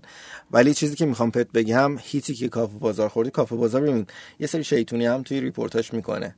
خیلی بدی خیلی ببین من من چیزی که می‌دونم فکر کن آمیرزا با یک مل... با 8 میلیون نصب که خودش میگه و مثلا فکر کنم 3 تا 5 میلیونی که خود کافه بازار میگه توی پرفروش ها خب حالا عددش نمی‌تونم بگم به من گفتن نگو عددش دیگه جایی ولی تو رویداد خودشون گفتن تقریبا. ام، پو- فکر کنم 15 همه بعد یه بازی خارجی با 20 هزار نصب دوم سومه خب؟ بعد نمی نگاه می‌کنه یا پابلیشرش خود کافه بازاره؟ یعنی پابلیشر این که رفته آورده پا- یا مدریک اف زد ایه خب؟ و این قطعا ضرر می‌زنه خب؟ یعنی شک نکنیم که ضرر من می‌زنه. حالا این این قضیه شما نمی‌تونم روش نظر بدم چون تخصصی تو این منم نظر ندارم. فقط. می‌خوام بگم 20 هزار تا نسبت به 8 ولی مثلا چه می‌دونم report های سالانه ای که میدن کافه بازار چند وقت پیش ما یه دونه مقاله منتشر کردیم راجع به کافه بازار report هایی که میدن همه چیشون سالانه است. یعنی اصلا موقعی که شما دارید عدد ارقام بیرون می‌دید باید یا باید ماهانه باشه یا سالانه باشه که بشه مقایسه کرد یا اصولش اینه. ولی خیلی هوشمندانه کافه بازار مثلا مثلا چه میزان فروششون می‌زنن 250 میلیارد تومان تا مثلا فروردین 98 مثلا تا اسفند مثلا 97 مثلا. خب؟ بعد اینو دقیقا نمی‌زنن که این کل فروش کافه بازار از ابتدای تاسیس تا الان و هر سال این عدد رو اعلام می‌کنن. یعنی عددی که اعلام می‌کنن تجمیعیه. هر سال عدد سال قبل رو به اضافه اون مقداری که فروختن می‌کنم ولی نکته چیه؟ نکته اینه که چون الان چهار شما ساله همینو تو گزارش دقیقا چون چهار سال اینو دادن می‌تونید. شما بنها کنید این رو از هم دیگه فروش سالانهشون در بیارید. یه بعد ما در آورده بودیم مثلا فکر می‌کنم که سال پیش 80 میلیارد تومان فروخته بود کافه بازار و سال 97 78 میلیارد فروخته. یعنی دو میلیارد تومان هم کمتر. سال 97 رو دارم میگم. و در نظر بگیرید که با وجود تورم که داشتیم ما تو کشور تو سال 90 آخرای 96 بود که دلار رفت بالا فکر می‌کنم. با وجود تورم ها و اینایی که داشتیم کافه بازار دو میلیارد تومان تازه کمتر از سال پیشش فروخته. و یه بخشی از این می‌تونه اون گیم های خارجی و اینا باشه چون خیلی درآمدزایی داره یه سریشون رفتن.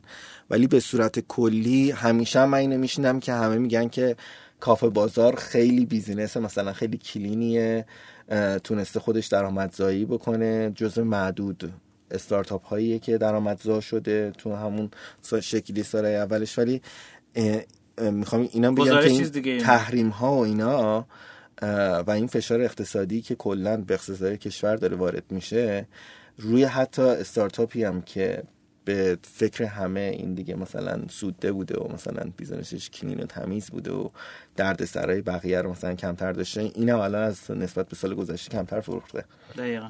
من موافقم با حرفت. امیدوارم که یه مقدار این سیاست هایی که دارن رو اصلاح بکنن که اول از همه به سود خودشون خواهد. ببین این سیاست ها هم اکثرا هستن ها. حالا اینم بگم من کافه بازاری که داره الان ریپورت بیرون میده که ما. می‌تونیم بفهمیم یعنی بازم دمشون گرم که این report رو دارن بیرون میدن واقعا دمشون گرم بقیه جاهای همچین report ی اصلا پولشو نمی‌ذارن که یه همچین report ی درست کنن insight بخوام بدم به مخاطب از این نظر دمشون گرم ولی از اون نظر که یه خوری شیطونی می‌کنن تو report اشون دمشون سرد. دمشون سرد نه واقعا که ارزشمنده قطعا آره. ارزشمنده آره، واقعا. ببین همین که آره. نکن چیزی که من می‌فهمم از روند کار اینه که گفتن خب ما یه دونه مارکت داریم این مارکت رو قدرت داریم برای اینکه پروموت کنیم خب دیوار رو بیاریم یه محصول درست کنیم اضافه کنیم بعد از مدتی فاصله افتاد بین دیوار تا نشانه دیگه درسته؟ نشان نه. یا بلده؟ بلد من همیشه بین نشان و بلد قاطی می‌کنم بلد مال کافه بازاره نشان. آره. بین بلد فاصله افتاد و چیزی که من می‌فهمم اینه که دوباره اون روند اولیه درآمدزایی رو دوباره روش تاکید حالا اصلا این بحث در مورد کافه بازار نبود ولی خب آره. می‌خوام بگم که ما به عنوان دلسوز و منتقد دلمون میسوزه آره. که کسب و کاری چرا نباید 50 درصد رشد کنه 30 درصد رشد کنه 40 درصد رشد کنه؟ و باید منفی بشه همونطور که شما میگی و این منفی نشده ها؟ نه رشدش کمتر از سال قبل بوده. آره کمتر از سال قبل فروخته. آره. آره. خب. حتی کمتر از سال قبل فروخت نه که رشدم. آره. عرضم به خدمت که من می‌خواستم یه سوالی که ازت بپرسم ولی کوتاه بگو چون قسمت- نظرم راجع به community building. اصلا ببین نه یه سوال خاص بپرسم. ببین اصلا community building چیه؟ و اگه توی شهری community builder نباشه حالا یا ecosystem builder نباشه و اینها چه اتفاقی میفته و اگر تو شنوندگان ما که توی همه جای دنیا هستن. ما از خیلی جالب مثلا سیلیکون ولی کامنت داریم. از جاهای مختلفی که دارن. گوش میدن. بگین که چجوری آدم می‌تونن اقدام کنن برای اینکه یه کامیتی بیلدر بسازن باشن ایجاد کنن و اون چه تأثیری توی کامیتیشون می‌تونه داره ببین به نظر من شهرهایی که کامیتی بیلدر ندارن یا هنوز کامیتیشون شکل نگرفته پراکندن این به نظر من یه فرصت واسه کسایی که دارن توی اون شهر کار می‌کنن که بخواین کامیتی کامیتی بسازنش. چون سوای از این که حالا این یه کار آمول منفعه است به غیر از این یه سری اعتبار و ارتباطات هم برای اون فرد میاره. یعنی یه سری انگیزه های انگی... یعنی یه سری incentive های دیگه هم هستش که بخوان این کار انجام بدن. یعنی بگو 100 مالیشو بگو اتفاقا. ببین ما- مالی و اینا حالا نه ولی ببین branding هر به نظر من خیلی از کارهایی که می‌کنیم یا در- برامون درآمد مستقیم مالی داره یا برامون اعتبار میاره. اون اعتباره بالاخره یک روزی می‌تونه تبدیل بشه به پول. و به نظر من ف- ف- force نکنیم خودمون که از اون اول ما باید کاری که می‌کنیم پول در بیاریم. نه اصلا این شکلی نیست. ما ما توی تکراسا مثلا توی فکر می‌کنم به ما کلا توی تکراسا سخت زندگی کردیم. خب یعنی یه تیکه می‌خواستم راجع به تکراسا همه رفته خود تنهایی داری زندگی می‌کنی بدبختی کشیدیم واقعا بدبختی کشیدیم. چون ما سرمایه از جایی نگرفتیم نمی‌خواستیم که بشیم مثلا پیاره شرکت یا یه وی سی. به این تقریبا همه جا هم بهمون آفر دادن ها. یعنی بلا استثنا. ولی همیشه گفتیم نه. و البته یه موقعی هم بود که می‌گفتن آقا خب همون دیگه ما می‌زدیم خودمون رو می‌گفتیم که آقا سرآقا رو ما سرمایه. سرمایه گذاری نکرده. مثلا ما فقط تو آواتک بودیم. چه ربطی داره؟ بعد که مثلا گذشت دیدن که یه دفعه الان مثلا اینجوریان که اوکی خب اینا هم سروا نیستن. ولی خب یه سال ما چوب اینو خوردیم. جوه کاری که نکردیم و خوردیم و اه، سه چ- توی مثلا چهار سال گذشته واقعا سخت زندگی کردیم. یعنی خیلی راحت می‌تونستیم بریم یه شرکت دیگه مثلا قشنگ حقوق بگیریم زندگی راحت داشته باشیم. ولی زندگی راحتی نکردیم هیچ کدوم. زمانی که حداقل تو تکراسا بودیم هممون ز- به هیچ وجه من الوجود زندگی راحتی نداشتیم. اصلا. و ولی لذت بردین از زندگیت ولی چون پشنمون بود و اینکه این اعتباری که برامون ساخته شد آره اعتباری که داشتیم این انرژی که مخاطبا بهمون می‌دادن مثلا اینا همه داشت اعتبارمون هی بیشتر می‌کرد. حالا رسیدیم به الان. تازه الانه. فکر کنیم مثلا چند سال دیگه دوباره چه شکلی میشه. و الان رسیدیم به اون مرحله ای که مثلا ما چون انگلیسی بودیم ده ماه پیش موقعی که قبل از اون که ترامپ اومد سانکشنا خورد به ما مثلا تحریم شدیم و اینا قشنگ ما با خاک یکسان شدیم.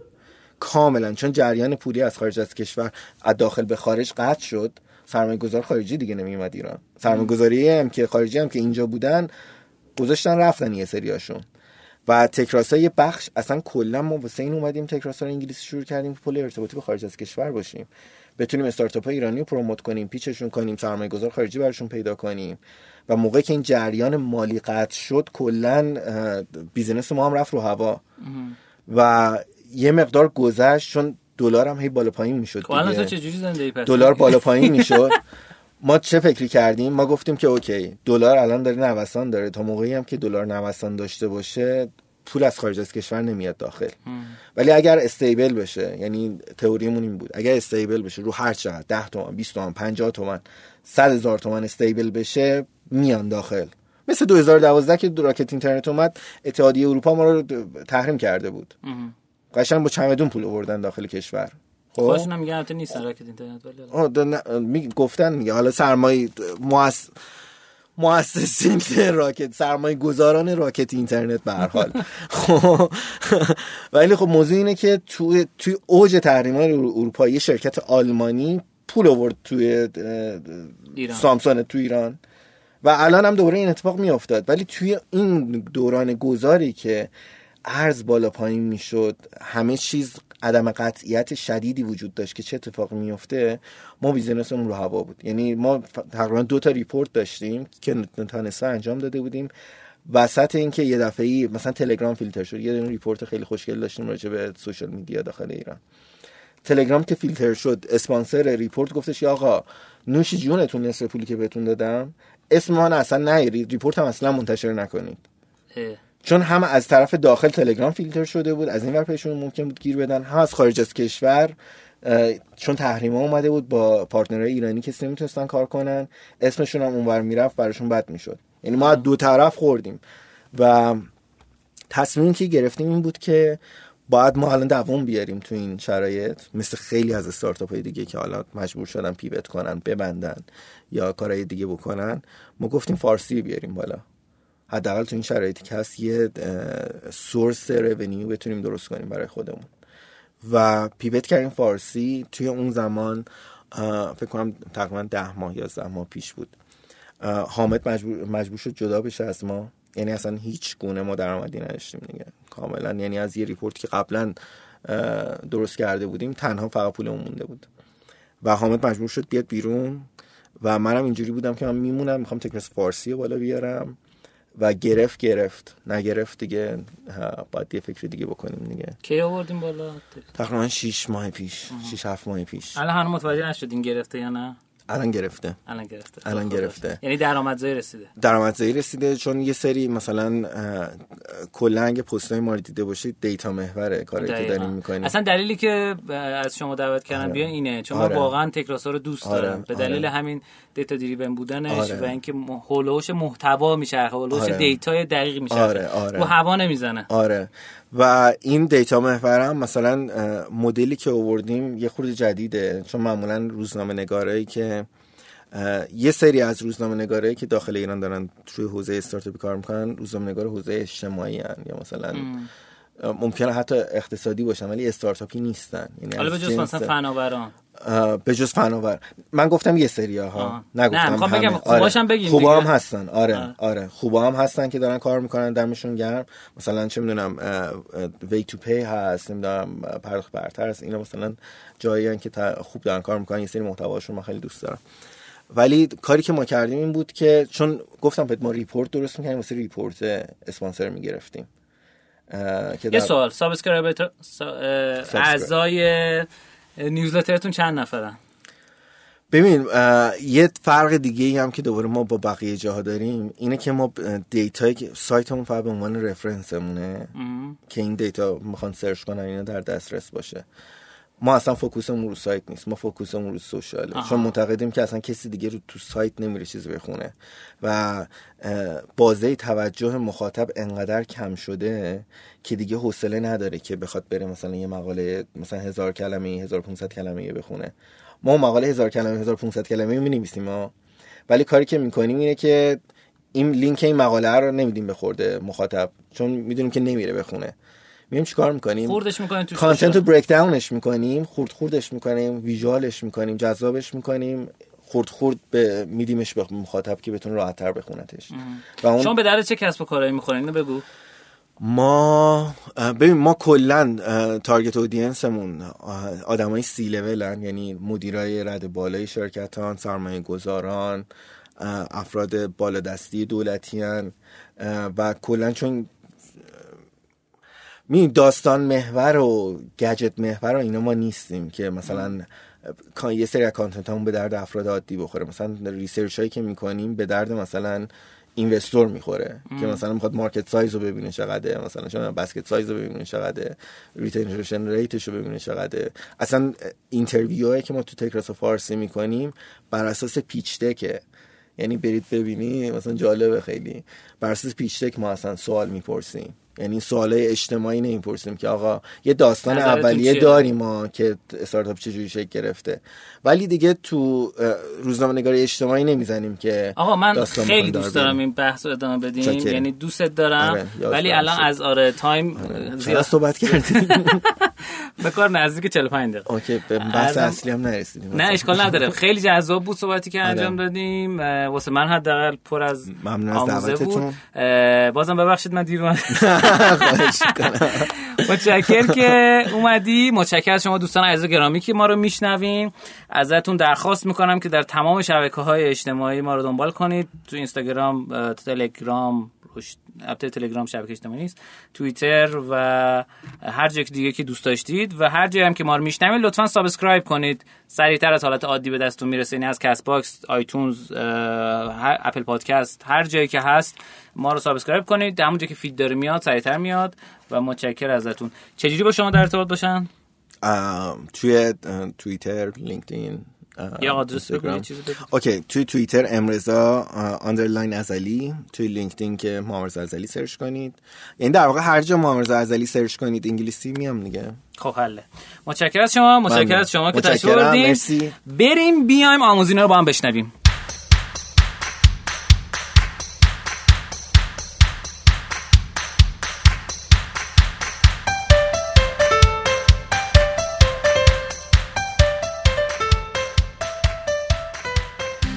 قسمت آموزینا اه، می‌خوام در مورد کتاب موتور رشد صحبت کنم. کتاب موتور رشد همطور که صحبت کردم از آقای شانلیس هست. فصل هشتمش رو می‌خوایم بررسی کنیم. کتاب در حال ترجمه است و به زودی انشالله منتشر میشه. فصل هشتم در مورد اوبر هست. عنوان فصل اینه چه چیزی باعث پیشبرد موتور رشد این شرکت شد.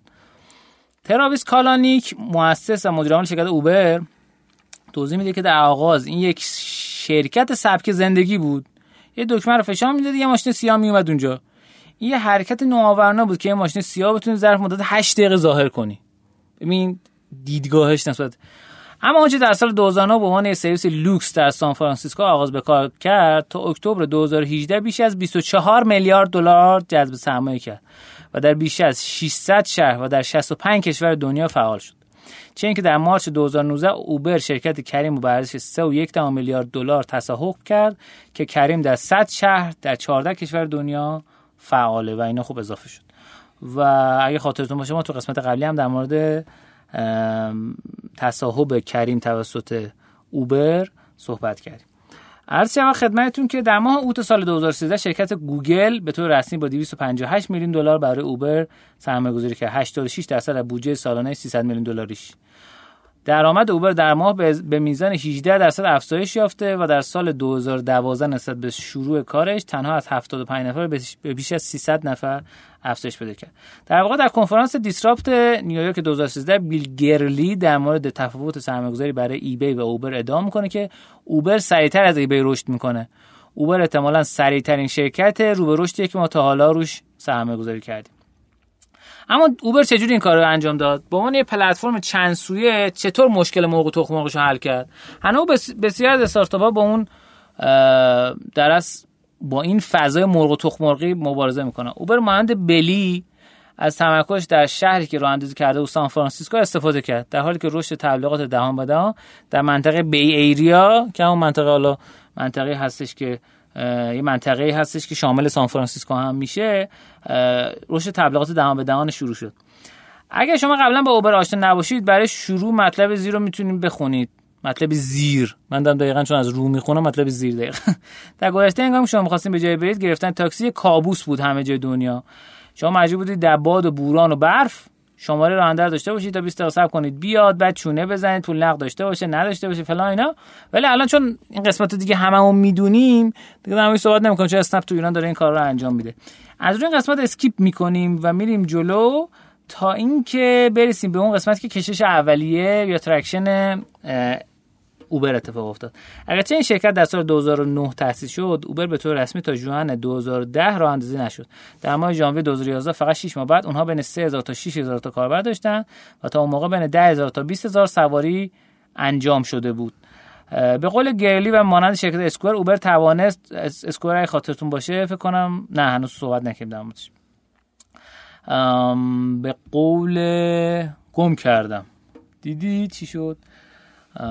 آها به قول گلی و مانند شرکت اسکوئر اوبر توانست یک راه حل واقعی برای یک مشکل که میلیون ها نفر درگیر کرده بودن ارائه کنه. پس مشکل مشکل این بود که یعنی یکی از اتفاقاتی واسه traction افتاد این بود که واقعا مشکل ویژه رو حل کردن.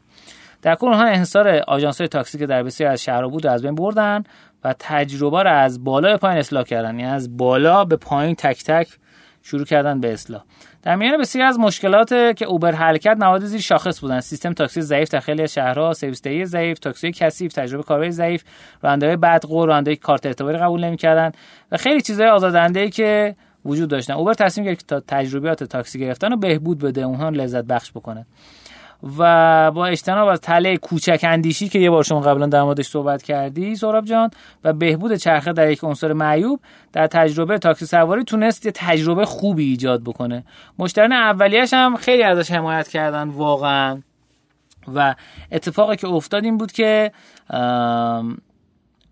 مشتریان اولش هی به همدیگه معرفی کردن و از تبلیغات دهان به دهان اوبر خیلی استفاده کرد. پس اوبر این همه مشتری اولیه از کجا آورد؟ در از اسپانسر خیلی از کنفرانس ها شد و تو کنفرانس ها خب خیلی از کسایی که ارلی اداپتر هستن شرکت می‌کنه مثل اسنپ و تپسی که خیلی از کنفرانس ها رو اسپانسر میشن. اونا هم این اتفاق براشون افتاد و آدم های مشتریان اولیه رو تونستن جذب بکنن. و یه اتفاق دیگه که افتاد این بود که مشتریان مشتاق شروع کردن به تبلیغات کردن براش و شما در نظر بگیرید شما میشینید توی ماشین یه فرآیندی که 20 دقیقه تا نیم ساعت اتفاق میافتاد حالا تو 8 دقیقه تا یه رو اتفاق میافته شما میشینید کولر می‌گیره بخاری می‌گیره و خیلی اتفاقات تجربیات خوبی اتفاق میفته شما از داخل همون ماشین شروع می‌کنی از تجربیات با دیگران صحبت بکنی. بر اساس آمار 95 درصد از همه راننده ما در مورد اوبر از دیگر رانندگان اوبر شنیدن و همچنین در واقع برای هر هفت مسافر یک مسافر جدید معرفی شده. این یعنی کوهورت نه. ببخشید. وایرال کوافیشنت خب یا عددی که شما لازم برای بررسی این که آیا وایرال میشین یا نه به دست بیارید اوبر حتی طرفداران در افراد سرشناس هم مانند دیو چپل که کمدین ادوارد نورتون بازیگر و مارک اندریسن سرمایه گذار داشت. سرمایه‌داری که اوبر رو تجربه خفن نامیده بود. و برایان چسکی مدیر اجرایی Airbnb ادعا می‌کنه که ماشین نداشتن اوبر راحت کرده. تبلیغات دهم دهم موتور رشد کسب و کار بسیاری بود. ولی اوبر یکی از بود که خیلی از این استفاده کرد. عرض شود خدمتتون که به طور کل می‌خوام خدمتتون بگم که موتور رشد امروزه اوبر اینه که شهر به شهر رشد کرد. رایدای مجانی گذاشت یعنی سواری مجانی داد و انقدر تجربه رو جذاب کرد که اصلا تجربه اول کاربر همراه می شدن یک تجربه خیلی خوبی خلق کرد سومیش بود و چهارمی این بود که سعی کرد که تبلیغات دهان به دهان خیلی راحت تر منتقل بشه. خب این به طور کل خلاصه ای بود از فصل اوبر که می‌تونیم به طور کل بگیم که 18 صفحه است. ولی من سعی کردم توی کمتر از یک رو توضیح بدم خدمتتون. امیدوارم که براتون جذاب بوده باشه و کتاب اصلش بریم بخونید یا منتظر بشین که انشالله کتاب چاپ بشه. آقای سهراب مستقیم عزیز بفرمایید در خدمتتون هستیم برای بخش آموزینو. خب ممنون از شما و توضیحات عالیتون. ما سری قبل راجع به این حرف زدیم که عرض کردیم که خود دوستان اما خواسته بودن راجع به gamification رخدادها و event ها حرف بزنیم و یه توضیحات کلی دادیم. واسه اینکه دوستان گفتن کاربردی ترش چجوریه؟ واسه کاربردی ترش حالا غیر از اینکه کتاب بخونید و سعی کنید با این حوزه بیشتر آشنا بشید من سعی می‌کنم دو تا ابزار به شما بدم که این ابزار اصلا ربطی به حوزه gamification الزاما نداره. هر نوع تفکری که در زندگیتون دارید یعنی تصمیم گیری هایی که واسه سازمانتون می‌خواید بذارید یا می‌خواید تصمیم بگیرید که چه بازی طراحی بکنید یعنی از کوچیک تا بزرگ دو روش کلی در دنیا وجود داره. هزاران روش وجود داره. دو روشش من امتحان کردم میپسندم و سعی می‌کنم به شما انتقال بدم. واسه اینکه فهمید اون تصمیمتون درسته یا نه؟ با این توضیح فکر کنید ما می‌خوایم به این سوال جواب بدیم که gamification خوب چیست؟ یعنی من چی کار بکنم؟ یه کار بازیوار یا gamify قشنگ انجام دادم. چجوری میشه اونو ارزیابی کرد؟ بگم آقا من الان gamification خوب دارم ارائه میدم. مهمترینش چیه؟ مهمترینش که همیشه هم تو این رادیو هر وقت راجع به بازی وارسازی حرف زدیم عرض کردیم این بوده که شما چه هدفی داری که می‌خوای بهش برسی؟ گاهی وقتا این آدم گفتن آقا هدف ما خب درگیر کردن هدف ما همراه سازی اینا همش درسته. ولی اینکه اون کار شما چقدر اون gamify شما چقدر به اون ربط پیدا می‌کنه و event تون خیلی مهمه. دفعه پیشم عرض کردیم شما فکر کنید یه قرعه کشی توی رویدادتون گذاشتید جایزه هم دارید آقا ما هر کی اومد یه شماره random بهش میدیم آخرش قرعه کشی می‌کنیم. خب یکی هم که اینو طراحی کرده میگه عجب gamify کردم event مو. مشکلش چیه؟ به مشکلش یه فکر کنید. هدف شما چی بود؟ یک کاربراتون یا مخاطبان ایونتتون حواسشون به رویداد باشه. دو اونا رو درگیر بکنید. خروجی که انجام دادید چی بود؟ یک تمام مدت داره فکر می‌کنه که اگر شمارم برنده بشه و اون جایزه رو ببرم چی میشه؟ دو به جای اینکه درگیر محتوای رویداد بشه که شما می‌خواین درگیرش کردیم ولی درگیر اینکه با بغلی حرف بزنه ببینه شمارش چنده. روشی که می‌خوام راجبش حرف بزنم که درگیر این دام ها نیافتید یعنی اگر یه روشی یه بازی یه قرعه کشی هر کاری که به ذهنتون رسید یا یه جایی دیدید و خواستید انجام بدید و به دوستانتون هم گفتین گفتن عجب بازی چقدر جذابه. لطفا یه بار از نردبان استنتاج بگذرونیدش. نردبان استنتاج یه روش هفت مرحله که به شما میگه که دارید چجوری فکر می‌کنید. و به شما کمک می‌کنه که تصمیمات درست بگیرید و توی تفکر سیستمی نقش بسزایی داره. به ترتیب یه نردبون در نظر بگیرید که از پله یکم میریم بالا. ما هر تصمیمی که می‌خوایم بگیریم عرض کردم اینجا بعد دیگه بار از این یه این شیوه تفکر یه ابزار تفکری که تو بازی هم استفاده میشه. گام یک پله اول. ببینید یه سری واقعیت ها و حقایق وجود داره. که اینکه آدم مثلا توی برگزاری ایونت شما می‌تونه چی باشه که یه آدمایی میان که من نمی‌دونم کیان. کیان یعنی چی؟ یعنی نمی‌دونم چه تجربه ای دارن اطلاعات دموگرافیکشون چه جوریه چند سالشونه و چه تیپ شخصیتی دارن. چقدر درگیر میشن چقدر نمیشن. و واسه معمول ایونت ها اصلا کار شدنی نیست که شما یه تستی بدید یا پرسشنامه چون به اندازه کافی خودش عجیبه و احتمالا ریزشتون رو بیشتر می‌کنه به جای اینکه جذبشون بکنه پس با واقعیت ها و حقایق اول روبرو بشید. بدونید یه باکسی از اینا وجود داره. دو واقعیت های انتخابیه. شما ناگزیرید یعنی بیس تفکر سیستمی یا استراتژیک اینه که شما بدونید محدودیت منابع وجود داره. یعنی چی؟ یعنی شما نمی‌تونید در هیچ جایی از هیچ برهه یا زندگیتون هم خراب بخواید هم خورما خیلی خودمونیش اینه. پس واقعیت انتخابی اینه که شما مجبورید یک یا دو تا عامل رو کلا انتخاب بکنید. آقا من می‌خوام فقط درگیر باشن آقا من می‌خوام برند منو بشناسن. من می‌خوام آدما خوشحال برن بیرون. اصلا هم واسه مهم نیست بار آموزشی داره یا نه. یا نه من فقط می‌خوام اینا رو آموزش بدم. اگر فکرتون اینه که من پنج تا از این چیزایی که من گفتم همه رو با هم می‌خوام بدونید که شدنی نیست. لاقل در گام یک شدنی نیست. پس انتخاب بکنید ببینید من چی رو می‌خوام. پله سوم. واقعیت تفسیر شده. یعنی حالا شما از کل اونی که وجود داره و یه انتخابی کردی طبق اون انتخابتون میاد یه سری مفروضات ارائه می‌دید. میاد رو اون حرف می‌زنید. خب حالا که من می‌خوام اینا رو درگیر بکنم پس بیام از یه چیزای وربال استفاده نکنم. مثلا چیزای نوشتاری استفاده بکنم. خیلی راحت بخوایم بگیم هشتگ یه همایش در واقع داره اونا رو درگیر می‌کنه درگیر محتوام می‌کنه. و اونجوری. حالا تو بخش اگر شما اون هشتگ همایش توییتر رو انتخاب کردید به عنوان بخشی از gamify تون که رو اون هشتگ بیان یه کاری بکنن رو پله سوم استنتاج باید چجوری بهش فکر کنید؟ رو بخش واقعیت تفسیر شده. که آقا من بالاخره سبک توییتر چون چهار نفرم از خود اعضا دارن می‌زنن اصلا هشتگی که انتخاب میشه یا موضوعی که درخواست میشه پیرامون اون هشتگ حرف زده بشه بیشتر چه تیپ آدمایی ازش خوششون بیاد؟ یعنی اونجا یعنی هر مرحله ای که شما می‌خواید یه چیزی gamify بکنید و قبلش 7 بار تصمیم نگرفتید و هی دایره مخاطبان هدفتون رو کم نکردید احتمالا دارید یه طرحی می‌زنید که فقط خودتون و دوستاتون به نظرشون بامزه است و عملا تجربه کاربر این نخواهد بود.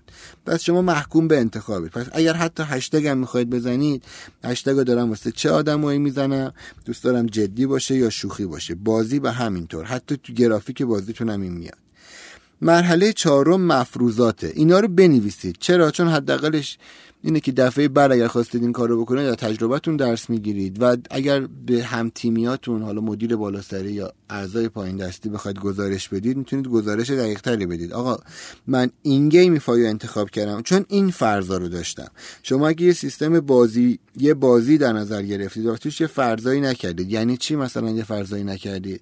این آقا من فرضم اینه که آدما که میان تو از هر پنج نفر دو نفر به اون آقایی که اون بغل داره یه بروشور بازی میده توجه می‌کنن. پس اگر بعدا دیدم مشارکت اومد پایین می‌بینم اه خب پس شاید این فرضم غلط بوده. شاید اصلا بازیم اشتباه نبوده. شیوه این که آدم رو دعوت کردن به بازی غلط بوده. من فرض این بوده که اگر مجری یه بار روی سن بیاد یه مفهومی رو بگه همه شنیدن. شاید این فرضم غلط بوده. یه بار دیگه سه بار این کارو بکنیم. پس مفروضات به شما کمک می‌کنه که حک رشدی تر فکر کنید. فکر کنید چجوری هی خودتون رو پیشرفت بدید. اگر شما یه سری فرض ندارید پس نمی‌دونید کجای کار خوب بوده یا بد بوده. هیچ آیتمی رو بالا پایین نکردید. پله بعدی نتیجه گیری هست. حالا بر اساس همه اون فرضایی که کرده یه نتیجه گیری نهایی می‌کنید و کل سیستم رو شروع می‌کنید چیدن. که آقا پس من این فرضا رو دارم آدما اینجوری توجه می‌کنن اینجوری میشنون از این رنگ خوششون میاد این ژانر یا این سبک یا این موضوع واسهشون جذابه مفروضاتم پس بر اساس این نتیجه می‌گیرم که اگر بازیمو اینجوری طراحی بکنم یا لحنمو خودمونی بکنم یا گرافیکمو شاد بکنم اونا خوششون میاد. و بعد میریم رو مرحله باورها و اقدامات. یعنی شما میایید خب همه اون نتیجه که انجام دارید دیگه این باورها توی تفکر سیستماتیکه که شما به یه باورایی می‌رسید ولی اینو یه دقیقه بذارید کنار. گام آخرش که اقداماته شما بر اساس اون یه کارایی انجام می‌دید. میاد میگید پس من این کارا رو کردم. حالا نتیجه گیری بازیتون رو می‌تونید بر اساس این نردبون چک بکنید. اون موقع می‌تونید هم قبلش تصمیم بگیرید که آقا اصلا این بازیه که طراحی کردم غیر از اینکه داستانش رو هر, هر کی تعریف می‌کنم میگه وای چه بامزه یا وای چه جذاب واقعا تو اون هیته که من می‌خوام هست یا نه.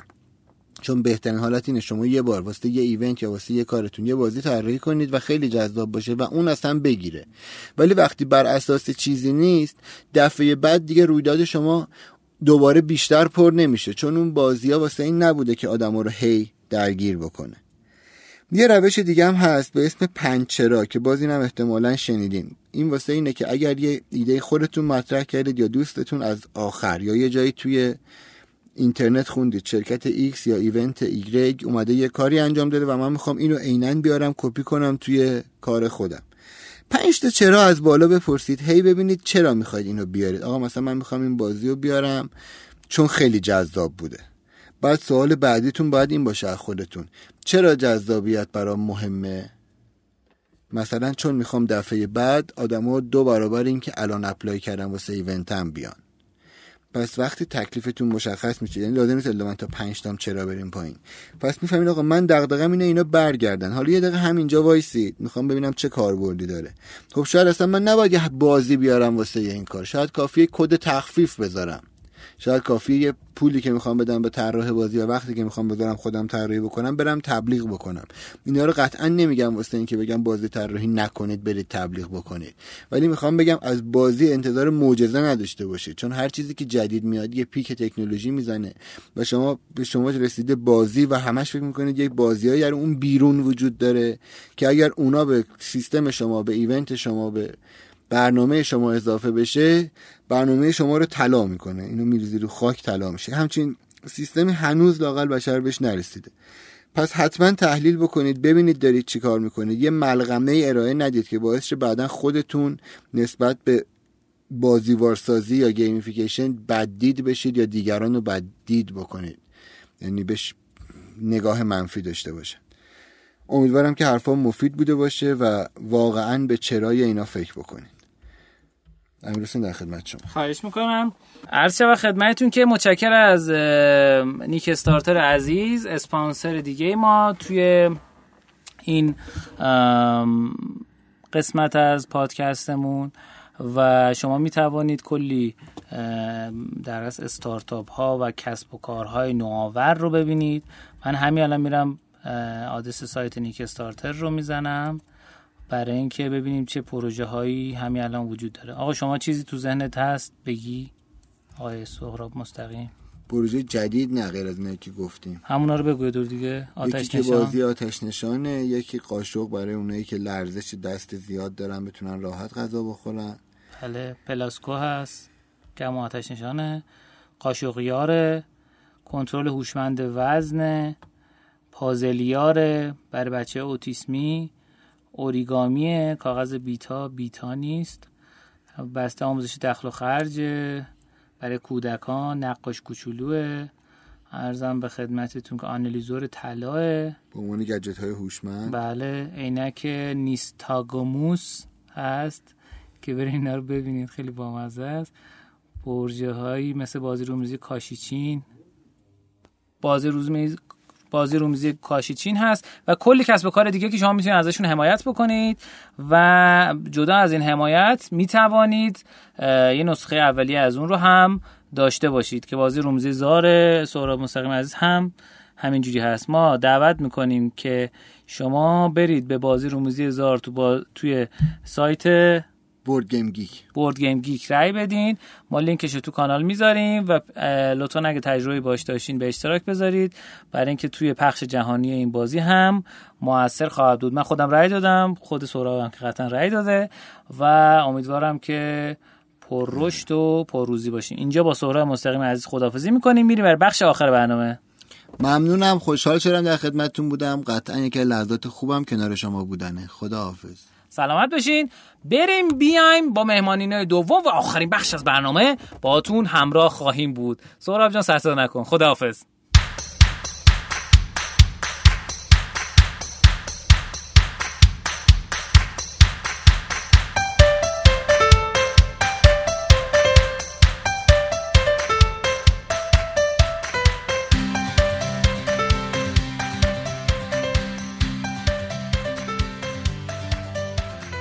خب تو قسمت مهمانی دوممون ما یه مهمون عزیز و ارجمند داریم که ایشون استاد بنده هستن و افتخار داریم در خدمتشون خدمتشون باشیم و شاید خیلی از کسایی که تو فضای اکوسیستم استارتاپی باشن ایشون نشناسن ولی ما امروز می‌خوایم در خدمتشون باشیم و خیلی چیز جدید و جالبی ازشون بشنویم.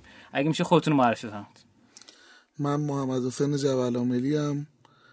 مدرس دانشگاه مشاور تو حوزه برندینگ بازاریابی تبلیغاتم و تقریبا میشه گفت 12 الی 13 سال کار مشاور مدیریت رو انجام میدم. 18 سالم از کار می‌کنم. ایوه خیلی خوبه. متشکرم از شما. تو چه برندایی اینا بودین و کار می‌کردین؟ من تو صنایع مختلف حالا با مجموعه برنده و هم تو صنعت آیتی با برنده مختلفی سر کار داشتم.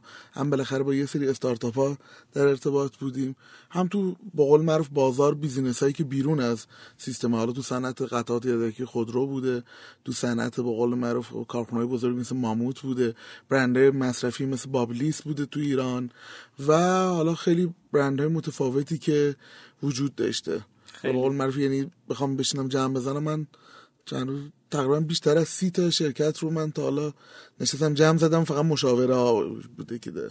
حالا تو صنعت گردشگری خیلی بوده. تو صنعت به قول معروف زیر ساختی آیتی یعنی بحث تولید نرم افزار بوده. بحث به قول معروف حالا سیستم های بانکی بوده. و حالا به قول معروف از محصولات تجاری و ترید و اف ام سی جی هم خب بوده تو محصولات. خیلی عالی. متشکرم از شما. بریم سراغ سوال بنده از شما. این که branding واسه استارتاپ ها چه تفاوتی با branding برای شرکت های بزرگ داره و به چه نکاتی باید مؤسسین توجه کنن؟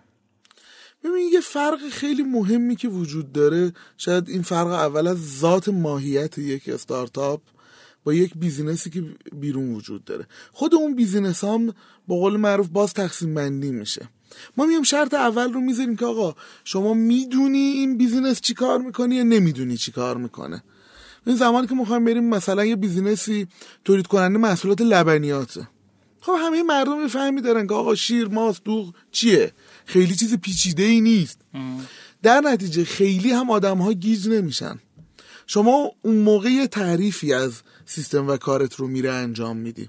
خب ولی زمانی که ما با استارتاپ ها برخورد می‌کنیم خیلی اوقات محصول پیچیده است. یعنی آدم ها در مواجهه اول نمی‌فهمن اپلیکیشن شما استارتاپ شما چی کار می‌کنه. چه خدمتی رو قراره برای شما انجام بده. گهگاهی بعضیا حتی یه time ی رو میان استفاده می‌کنن از یه استارتاپ. خب. یه time ی استفاده می‌کنن از یه استارتاپ. ولی هنوز به همه feature ها آشنا نیستن. همه feature هاشو نمی‌شناسن. یعنی تا این حد پیچیدگی وجود داره. شاید همه یه جور مصرف رو حتی نداشته باشن. همین قضیه از شاید شروع کار مسیر رو یه مقداری متفاوت می‌کنه.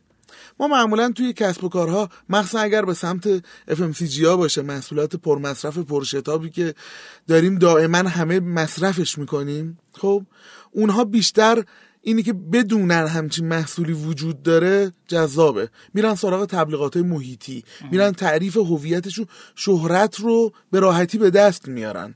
چرا؟ چون شما کافی اسم رو بشنوی ببینید شو این شهرت وجود داره. یا می‌بینی میفهمیش. خب؟ ولی راجع به استارتاپ ما مرحله اول سراغ اینجور مسائل رفتن. دردی را ازمون حل نمی‌کنه. بعضا این خطا و اشتباه ها هم می‌بینیم. حالا نمی‌تونم اسم بیارم ولی تو همین اکوسیستم استارتاپ داریم. سونی میلیارد تومن اومده کمپین محیطی رفته. خب بعد 6 ماه حالا غیر از که مردم درست نفهمیدن چی شده بعد 6 ماه که تازه این تبلیغات سر و صدا کرده اپ کرش کرده الان 6 ماه اپ بالا نیست. یعنی کل پولی که هزینه کردن دوباره صفر. درست. ولی آیا واقعا این اتفاق میفته من میگم نه اتفاق نمیفته خب چرا؟ چون محصولاتی که سطح درگیری بالایی دارن. که این سطح درگیری رو جلوتر براتون باز می‌کنم تا به چه چیزاییه اول از همه باید فهمیده بشن. این فهمیدن هم همیشه با خود اون فرد نیست. خیلی اوقات جامعه مصرف ما یوزرهایی که میان در آینده سراغ ما نیاز به یه تایید یه جامعه مرجعی رو دارن. اگر اون جامعه مرجع که معمولا احساس می‌کنن اینا گیگترن اینا بیشتر استفاده کرد. اینا approve بکنن. اینا بگن آقا ما یه به قول معروف تجربه خوب داشتیم. feedback خوبی رو از این منتقل بکنن. در نتیجه افراد راحتتر اعتماد می‌کنن و scale up میشه. درست. ولی در زمانی که این اتفاق به قول معروف نیفته خیلی سخت میشه. شما تو اون فازی که داری میای جامعه مرجعت خیلی باهات okay نباشه. بعدا هر چقدر تبلیغ می‌کنی هنوز یه ترس و دلهوره رو می‌تونی توی مخاطب ببینی. خاطر همین خیلی هم میگن آقا ما داریم کلی هم تبلیغ می‌کنیم. کلی رفتیم سمت برندسازی واسه خودمون. خب؟ ولی باز ما معروفه نمیشیم. باز انقدر اقبال نداریم. کانورژن ریتمون پایینه. آدما کمتر میان سراغمون. با اینکه این همه ما داریم تو محیط سر و صدا می‌کنیم. درسته. خب سوالی که مطرح میشه اینی که واقعا چه زمانی باید استارتاپ برن سراغ بحث برندینگ و اینکه مراحل اولیه واسهشون چی هست؟ مرحله اولیه که می‌خوان کار برندینگ واسه استارتاپ خودشون انجام بدن. من با یه تعریف یه مقداری ساده می‌خوام رو برندینگ قطعا تعریف کلاسیک برندینگ رو همه بلدن. ولی این تعریف یه ذره من می‌خوام ازش به یه نکته رو باز بکنم. حالا بگیم کی می‌تونیم بریم داخل بازار.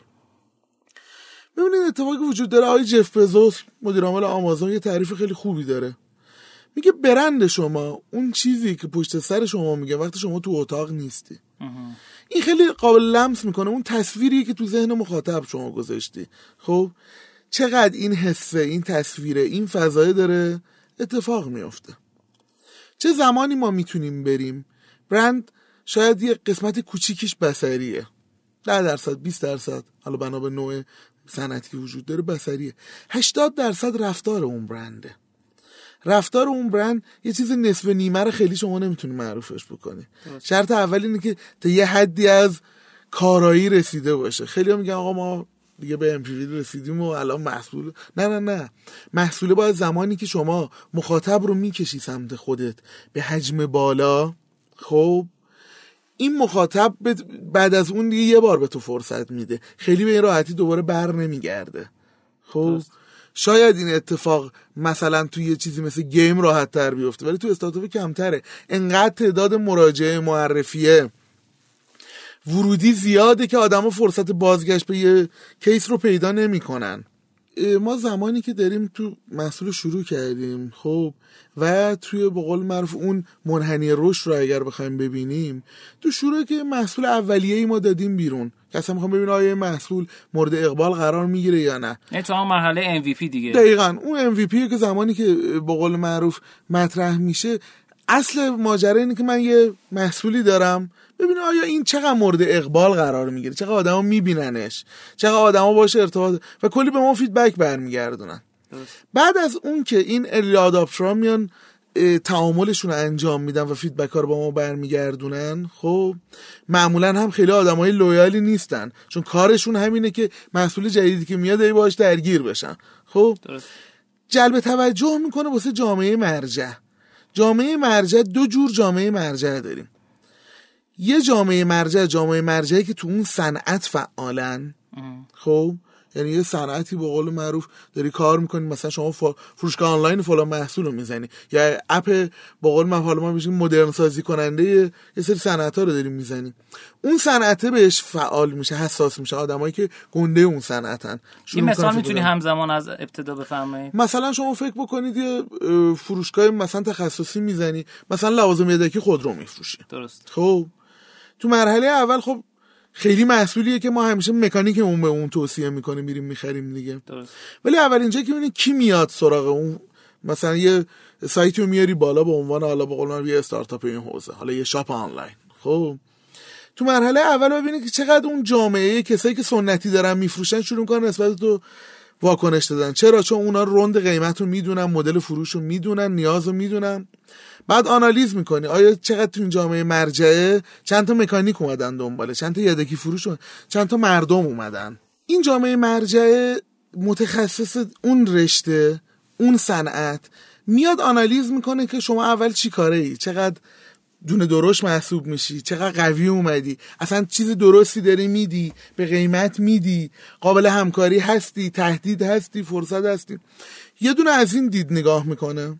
یه جامعه مرجع دومی رو وجود داره خب که به قول معروف جامعه مرجعی که تو صنعت شاید ما میگیم استارتاپیه. آدمایی که فهم بیشتری نسبت به این مسائل دارن یا خودشون دارنده استارتاپ‌ان یا تجربه از این قضیه دارن یا یه سطح knowledge ی دارن که زودتر reaction میده و می‌فهمن این اتفاق رو. خب شما آنالیز می‌کنی میگه آقا نه این اپ ده تا ایراد داره. فلان feature ش کار نمی‌کنه. خب نه یه موقع کار می‌کنیم میگه چقدر روونه چقدر خوبه چقدر خوب طراحی شده چقدر agile چقدر responsive و و و میگه خب خوبه. یه feedback هم میدی. یه توییت هم براش می‌کنی. تو social media ت براش چند خط هم می‌نویسی. امروز مواجهه پیدا کردم با یه app فلان به نظرم خوب بود. با وبسایت فلان خوب بود. معمولا جامعه مرجع اول که متخصصن تو شروع اونایی که مال همون صنعتن feedback منفی میدن. این feedback منفی هاشون هم خوبه. چون نشون میدن که تو رو به عنوان یه رقیب جدی گرفتنت. خب؟ خیلی اوقات میگن آقا بیزنس سنتی من در مخاطره اومده که فیدبک منفی میدم. اگه بهت واکنشی ندن یعنی اتفاقی نیفتاده. یعنی جدی نگرفتنت. مثل بچه ای موده که اوکی خیلی جدی نمیگیرمش. ولی اگه شروع کنن حتی به محکوم کردنت کوبیدن مقابله کردن باید یعنی موفق بودی. یعنی تو داری اثر می‌ذاری احساس خطر کرده. ولی جامعه مرجع دومیه که جامعه مرجع صنعته خب و اون اتفاقی که وجود داره مثلا کسایی که فهم بیشتری از این قضیه داره اینا میگن ما حس خوب گرفتیم. یا شروع می‌کنن به مصرف کردن. اینها معمولا توصیه می‌کنن. اینا معمولا توصیه کنندن. معمولا مراجعه کنندن. ما میگیم از دوران قدیم که حالا شاید تو صنعت صنایع دیگه کمتر ما اینو لمسش کنیم. ما کمتر یه مهندس عمران میریم می‌پرسیم نمی‌دونم تو خونمون چه جوری با قول معروف نمی‌دونم عایق صدا بزنیم چه جوری نمی‌دونم کفوش عوض بکنیم و غیره. همه معمولا تو این قضیه خودمون اوستا می‌دونیم. خب ولی توی صنعت آیتی شاید از شروعش به خاطر پیچیدگی و نو بودنش کمتر آدما بیشتر سوال میپرسیدن. از دوران قدیمش که بازی کامپیوتر خریدن حالا ویندوز بریز و فوق این سیستما بود تا امروزی که به همین نسبت اومده رو سافرها اپلیکیشن ها وبسایت ها و اتفاقایی که داره میفته خب این قضیه باعث میشه که این جامعه مرجع ازش خوب پرسیده میشه. خب هنوز آدم های دیگه از اونها منتظرم به فرض مثال بگم شاید حالا تجربه که خیلی نمی‌دونم اسم استارتاپ رو بگم خب حالا تجربه جالبی که برای من داشتن حالا اتفاقی بود که مثلا اسنپ تو ایران تر... تجربه کرد. خب درسته یه ترجمانی وجود داره یه اوبری وجود داشت اومده بود توی ایران این اوبره رو حالا اومده بودن تبدیلش بکنه. خب مسیر سختی هم شاید اولش بود که جا بندازه آقا تاکسی اینترنتی چیه امنیتش چیه سیستمش چیه؟ ولی تو شروع اگه دقت بکنید یه قشر خاص داشتن از این مسئول استفاده می‌کردن. جالب ترین تجربه من یادم یه جای کنفرانسی رفته بودیم. با قول معروف خیلی اونجا محیطی بود که تاکسی خور نبود. و آژانس هم خیلی کم با آژانس ماشین تموم کرده بود. یکی از دوستان اونجا اولین بار اومد گفت آقا من یه چیزی رو گوشیم دارم می‌تونیم بگیری چون یه دونه بیشتر نمی‌تونم بگیرم بیان رو گوشیاتون نصب کنم. اون موقع هم نسخه آی درست کار نمی‌کنه فقط اندروید داشت. خب نصب کرده همه ای میشه گرفت و یعنی اوبر اومد تو ایران. حالا اونایی که میشناختن اونایی که نمیشناختن چه باحال حالا امنه حالا چه جوری پول چه جوری بدیم. سیستم یعنی یک نفر تجربه مصرف خوب اومد این تجربه مصرف رو شروع کرد شیر کردن. درست. شاید می‌تونیم بگیم تو محصولی که شاید بیشتر از همه اینا لمسش می‌کنیم توی مثلا اسنپ باشه که آدما هی به هم توصیه می‌کردن. با قول من ورد آف موت میومد واسه بقیه تعریف می‌شد که آقا یه همچین چیزی هم هستا شاید یه نکته مهمی فقط وجود داشت. خیلی اون اسم اسنپ مهم نبود. یا برنده با این نمیومد بالا. با چی میومد؟ اولین فاکتور یه دونه لید خیلی جدی رو به بازار تونست وارد بکنه. سرنخهای خوب رو گرفت. قیمت. دو مهمتر از هر چیزی دعوایی که بین مسافر و راننده همیشه تو دربست وجود داشت. تو آژانس وجود داشت. حالا الان نمی‌دونم اون کیفیت شاید مثل اول نباشه ولی اول راننده ها ترین می‌شدن ماشینا معمولا کولر زده بود خیلی خوشبو راننده ضبط روشن نمی‌کرد خیلی واکنشا رو نداشت. جامعه سلکتیو شده ای رو اومده و انتخاب کردن تفسیر الان روی تبلیغاتی که الان داره انجام میده روی اینکه ما کولر می‌زنیم تاکید می‌کنه. و چند بارم یه چند تا توییت خیلی جالب من دیدم نوشته بود که امروز روز روز من بود تو استم نشستم یارو بهم سیم آگزولاری داد زدم روی آهنگای خودم حتی پخش کردم. خب. ببین اتفاق همون ببین کاستومایز شدن یه چیز سنتی بود. کجا اسنپ رفت سراغ تبلیغات عمومی کردن؟ جایی که دیگه تو اون سطح مخاطبی که می‌خواست رو گرفته بود برنده تجربهش رو پس داده بود تستاش شده بود محصول محصولی بود که دیگه واکنشش crash نمی‌داد.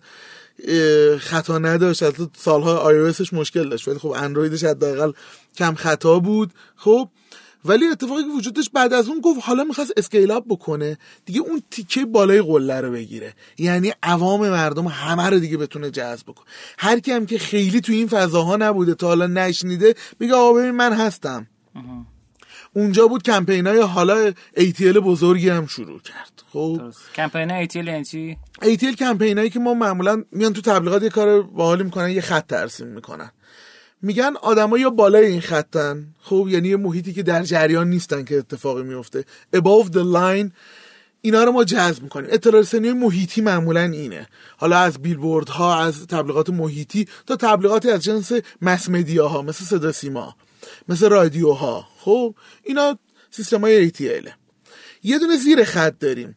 یعنی شما کاری به اون سابجکته نداشتی. خب بالای خط یعنی عموم جامعه.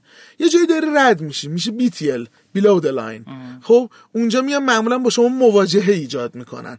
به شما اشانتیون میدن sampling می‌کنن رودشو می‌ذارن. نزدیک با هم در آره نزدیک میان شروع می‌کنن تعامل از جنس نزدیک یه قسمت سومی هم وجود داره رو همون خطی که افراد اومدن داری بازی می‌کنی. میشه through the line بهش میگن. تو این line بیشتر social media های ما اونجاست. طرف ما رو اول فالو می‌کنه بعد ما میریم سراغش. خب؟ ما خیلی وقت میگه اونی که من شروع می‌کنم یه بنر native می‌گیرم باز از جنس ATL ها یا اونی که میام مثلا تو تلگرام شروع می‌کنم بنر یه دونه پست می‌ذارم شروع می‌کنیم پست رو چرخونه اون از جنس ATL هنوز. ولی اونجایی که میاد طرف تو social media من حالا باش connecting می‌گیرم. دایرکت میدینه دایرکت باهاش تو خط من اومده دیگه. through line اومده پیش من. حالا هی دائم دارم حفظش می‌کنم نگهش میدارم و میرم وفادارش می‌کنم. چون ته قرار برنده اتفاق marketing وفادار بشه. چرا؟ چون هزینه آینده مشتری من بیاد پایین. تازه مشتری از یه جایی که خوشنودتره شروع می‌کنه توصیه کردن. آدمو تو اسنپ چه اتفاقی داشتن؟ واندر داشتن. خب میاد ای آقا دیگه آژانسی حساب من خورد نمی‌کنه. دیگه برو تاکسی نمی... و وسط خیابونم ما موندیم در بس باید می‌گرفتیم دیگه. الان وسط خیابونم بمونم باز یه سفر امن می‌تونم بگیرم. خب خب چه اتفاقی داره میفته اتفاقی که میفته من این تجربه خوبو دارم. بعد فردا میرم خونه میگم به مامانم مامان بیا اینم نصب کن. تو می‌خوای این ور اونور میری دیگه. اصلا رانندگی نمی‌کنی اینجوری برو. خانم هم می‌خواد بره یه جای همینجوری میام واسه بچه‌م هم می‌ذارم. خب؟ همینجوری من دارم پولم میدم شروع می‌کنم تبلیغم کردن. تجربه خوبم و میام اشتراک می‌ذارم با یه wonder. یکی از چیزایی که ما میگیم آقا چرا ما محصولمون میایم؟ این هم, هم خرج marketing می‌کنی خرج branding می‌کنی. باز آدما با قول معروف نمیاد. اقبالی که باید نداره. یک کی داریم چی کار رو انجام میده؟ آیا وقتش هست این کاری که داریم می‌کنیم یا نه؟ وقتشه من برم وارد یه فضای ATL بشم بیلبورد بزنم محصول منو یه چیزی شنیدن حالا رد میشه میگه دیگه امروز برم نصبش بکنم. خب؟ یا روی نیاز الان مثلا من شاید بگم تو استارتاپ الان اتفاق جدیدی که وجود داره مثلا این کلید رو من اتفاقی براش افتاده خوشم میاد. حالا نمی‌دونم چقدر موفق میشه. محصول اومد توی بازار نشست با جامعه مخاطب خودش اومد ارتباط گرفت. حالا اومده با یه feature جدید که تا چند وقت پیشم شده بود معضل که می‌خواستن سایت که قیمت می‌ذارن و ببندن. میگه من آنالیز قیمت کردم. قیمت ها رو بهت قیمت منطقه تعیین می‌کنن با قیمت معاملاتی که صورت گرفته یعنی هوش مصنوعی. خب میام یه عدد در میارم. حالا اومده سراغ کمپین ATL کاری که مثلا ایران فایل کرد ولی شکست خورد عملا دیگه الان از آره کاری که ایران فایل کرد و خیلی بعد از ایران فایل هم رفتن دنبالش. ما چقدر سایت املاکی داشتیم؟ ولی هیچ کدوم چون شاخص نش من میام هر چی دلم بخواد قیمت می‌ذارم. خب اتفاقی که شاید تو دیوار و با قول معروف سایت شیپور و اینا تجربه می‌کنیم دیگه. چهار تا املاکی با هم جمع می‌شدن قیمت یه منطقه رو میاره چهار تا بنگاهی ماشین جمع حداقل با این میاد یه لیمیتیشنی میزه حداقل اون دغدغه رو حل می‌کنه که آقا وقتی یه ماشینی مثلا ده بار میاد یه آگهی میشه با یه قیمتی همه میگه حتما قیمت بازار جابجا شده دیگه قیمت جابجا می‌کنه. ولی میاد آنالیز میشه چقدر معامله شده. حالا تو خودرو شما نمی‌تونی این کارو بکنی چون معاملات اینجوری ثبت نمیشه. ولی تو کد رهگیریه که املاک داره این مشکل حلش می‌کنه دیگه. ولی فکر کنم یه دلیل دیگه این بود که به موقع اومده این تبلیغاتو کرده. این دقیقا همون زمان یعنی با یه فاصله زمانی خوبی از اینکه دیوار مشکل پیدا کرد شیپور مشکل پیدا کرد بعدش اومده تبلیغات رو این حوزه آره واسه همین من خوشم اومد دیگه. زمان این تبلیغ کجا داری میری خیلی مهمه دیگه. من وسط بازار اشبا برم تبلیغ بکنم. یا وسط چی؟ بازاری که تو یه اتفاقی افتاده من می‌خوام سلوشن بدم. خالیه بازار الان تشنه است. آره. ببین ما دقیقا خیلی اوقات تو تبلیغاتمون این چالشی که داریم یه محصولی تولید شده یه ردوشنی هم به وجود و هم, هم به جون هم افتادن. خب وسطی که همه دارن تبلیغ می‌کنن تو هرچی بیشتر هم تبلیغ می‌کنی باز گم میشه وسط اون جنگه. ولی یه جایی یه اتفاقی میفته من یه راهکار دارم براش. حالا برای اون راهکاره تبلیغ من دیده میشه. چرا؟ چون یه احساس نیازی اول فعال شده. حالا ما بحثی که برگردیم یه مقداری شاید رو اون نکته اولی که داشتیم با هم صحبت می‌کردیم که آقا چه جوری استارتاپ میشه برندش کرد اول از همه من رو چه نقاطی از اون نیازه می‌تونم تو بازار دست بذارم؟ آیا بازار من به اون نقطه نیازه رسیده؟ خب اگه به اون نقطه رسیده حالا اون نقطه که من تحریکش می‌کنم شروع می‌کنه واکنش دادن. خب شروع می‌کنه سرعت بالا رفتن. ولی این مسیر مسیر معجزه ای نیست. یادمون باشه ما تصوری که سه تا خطای رایج داریم معمولا تو branding حداقل رو اون سی چل تا استارتاپی که ما اومدیم تحلیلش کردیم که آقا اینا چی شده که مشکل branding خوردن؟ کلینیکی اومدیم بررسی کردیم. یک فهم موضوع branding به branding یک تصویر تصویر طی زمان میاد شکل می‌گیره. می‌تونی facilitate ش کنی می‌تونی با یه ابزارهای سریش کنی ولی نمی‌تونی از به زمانش از به مثل قرمه سبزی میمونه. قرمه سبزی و جا بیفته. آخرش زود پز می‌ذاری. خب ولی نمی‌تونی تو مایکروفر یه رو بپزیش. خب برندینگ زمان و حوصله می‌خواد. و این زمان یه مسیر طولانیه. باید هزینه کنی تو اون مسیر. ما یه حرکتی می‌زنیم خب آقا ما برند نشدیم خب دیگه بودجه نداریم شرمنده. تو همه جا برندینگ جزء چیه؟ هزینه های سرمایه‌ای نه هزینه های جاری تبلیغات جاریه تابع فروشه اوکی. ولی برندینگ مثل خرید ملک میمونه مثل خرید سرور میمونه مثل خرید با قول معروف میز و تجهیزات میمونه. نمی‌تونی انجامش ندی. سرمایه است. خطای دوم که می‌کنیم اینه که هر تیکه ای از زمانی که من دارم خودم رو به بازار معرفی می‌کنم و تصویر حک می‌کنم یک تعریفی باید از من بشه. خب؟ و یک ساختاری از من به قول معروف معرفی بشه.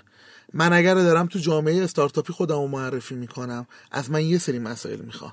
زمانی که دارم اوج می‌گیرم حالا به کسایی که با قول ما میگیم گروه بعدی که میاد افرادی که جوانترن ریسک پذیرترن و آشنایشون با تکنولوژی بیشتره. اونها از من یه چیزی می‌خوام بیارن زمانی که به عموم مردم می‌رسم شاید اصلا تعاریف من خیلی تغییر بکنه برای مردم. این یه موضوع مهم دیگه. اینی که کجا داریم چه اتفاقی رو می‌بریم. اتفاق سوم اینجاست که خب روی این مسیر سناریو برنامه داشتن. خود برندینگ و کلیر بشه. چه ابعاد بسریش چه رفته. منو به چی قراره بشناسن؟ فرق من با رقیبه چیه؟ الگوی رقابت من چی بوده؟ منو قراره با چه چیزی یادآوری کنن تو ذهنشون؟ استراتژی برند من چیه؟ اگه من بزرگ شدم به زیر مجموعه چه؟ با مولدم با والدم چه نسبتی رو دارم؟ اینها رو معمولا ما تعیین نمی کنیم و میگیم خب تکرارش می‌کنی برند میشه دیگه. درسته خیلی جاها قلم به سلم به حرف می‌زنی ولی خب اون محصل تقریبا 38 تا استارتاپی که مورد بررسی ما قرار دادن چرا این شکست خوردن؟ خب این ستا آیتم های اصلی شکست اینها بوده که برند نشده. در میگه چرا من وجود داشتم؟ یه دوره هم اومدم user گرفتم 100 هزار تا 200 هزار تا اومدم کار کردم بعد یه تایمی از بازار یادشون رفته منو. اصلا من دیگه نبودم. تبلیغاتم کردم و ولی تو مرحله scale up موندم. دیگه نتونستم به یه app میلیونی تبدیل بشم. تو جامعه محدودی است. یه جایی هم بزرگ شدم بزرگ شدم هزینه اومده بالاتر دیگه. با مثلا با 3000 تا user خرجش در نمی اومده با 2000 تا در نمی اومده خرجش. مجبور میشه ادغامش بکنه مجبور میشه جمعش بکنه مجبور میشه بفروشتش یا هر اتفاق دیگه ای انقدر شما شیرین صحبت می‌کنی؟ اصلا من دلم نمیاد بپرم وسط حرفتون سوال بعدی بپرسم. ولی خب چون از زمان گذشتیم من سوالی که می‌خوام بپرسم بپرسم الان ولی دفعه بعدش رو در خدمتتون باشیم. می‌خوام در مورد استارتاپ های ازتون بپرسم که می‌خوام فرانچایز کنم. یعنی مثلا فقط تو تهران مثلا خدمات خونه ارائه می‌داده مثل مثلا این هوم سرویس ها تو تهران مثلا کار پارکای پارکینگ عمومی رو انجام می‌داده. حالا می‌خواد بره تو بقیه شهر. آیا خودش باید وارد بشه؟ آیا این باید بره نماینده بگیره؟ اون درس نمایندگی رو واگذار بکنه؟ در مورد این هم می‌خوایم با هم صحبت کنیم ولی خب انشالله یه فرصت دیگه آره، فکر کنم این خودش یه بحث آره. حداقل نیم ساعت چه دقیقه‌ای می‌خواد ولی می‌خوام همه مدل هم میشه. بستگی به خیلی اماها داره. راجع به اماها می‌تونیم صحبت کنیم. من فقط یه نکته ریز دیگر بله، رو بله. بگم راجع به استارتاپ. استارتاپ یه مزیتی به business های سنتی دارن. خب که حالا تو business های سنتی همین وجود داره ولی خیلی هزینهش سنگین تره اینی که ما تو استارتاپ همزمانی که داری استارتاپ میاد بالا founder ش هم می‌تونی بیاری بالا.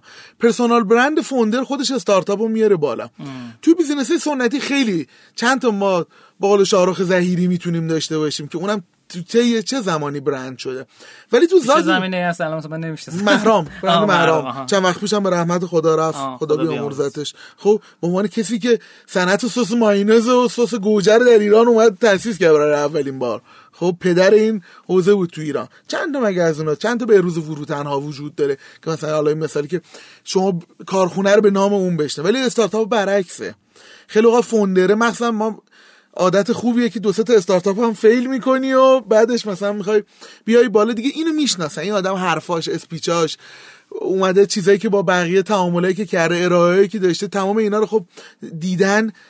تو این business اومده بالا تو این صنف میشناسنش. حالا خود personal brand اون founder ا میشه یه موضوع مهم. گهگاه personal brand اون founder ا میاد یه استارتاپی خیلی سریع موفقش می‌کنه.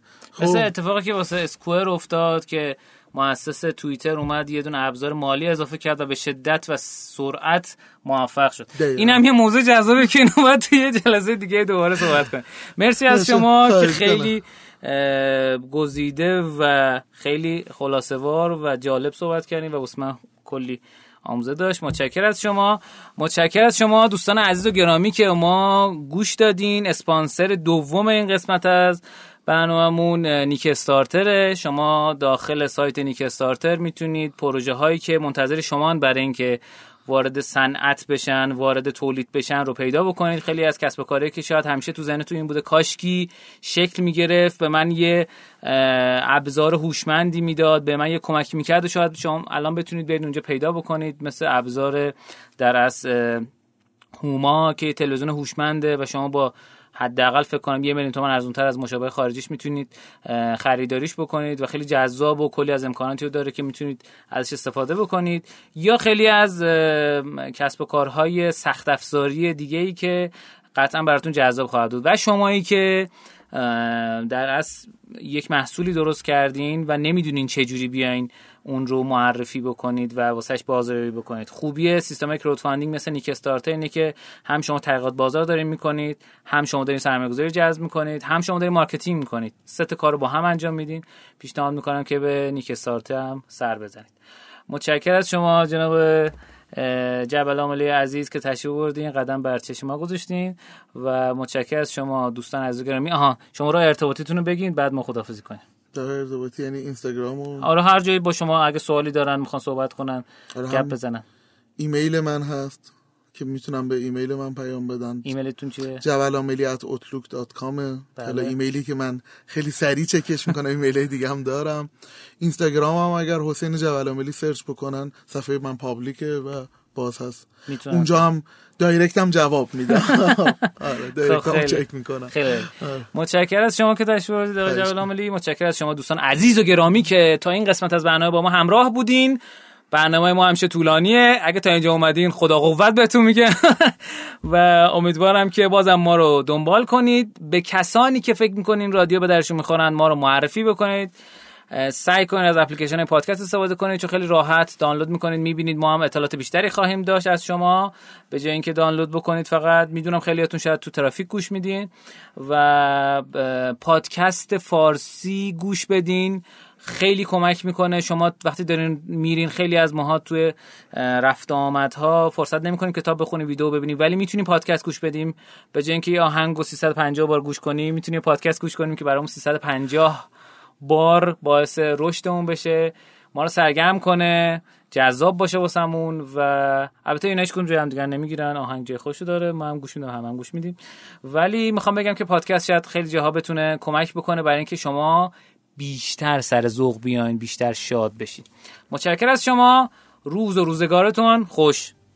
شما هم خدا ممنون منم خیلی خوشحالم که با قول من تونستم با مخاطبای رشتینو من صحبت بکنم و امیدوارم که حرف من مفید بوده باشه. براشون و بتونن استفاده بکنن. حتما همینطوره. متشکر خدا نگهدار.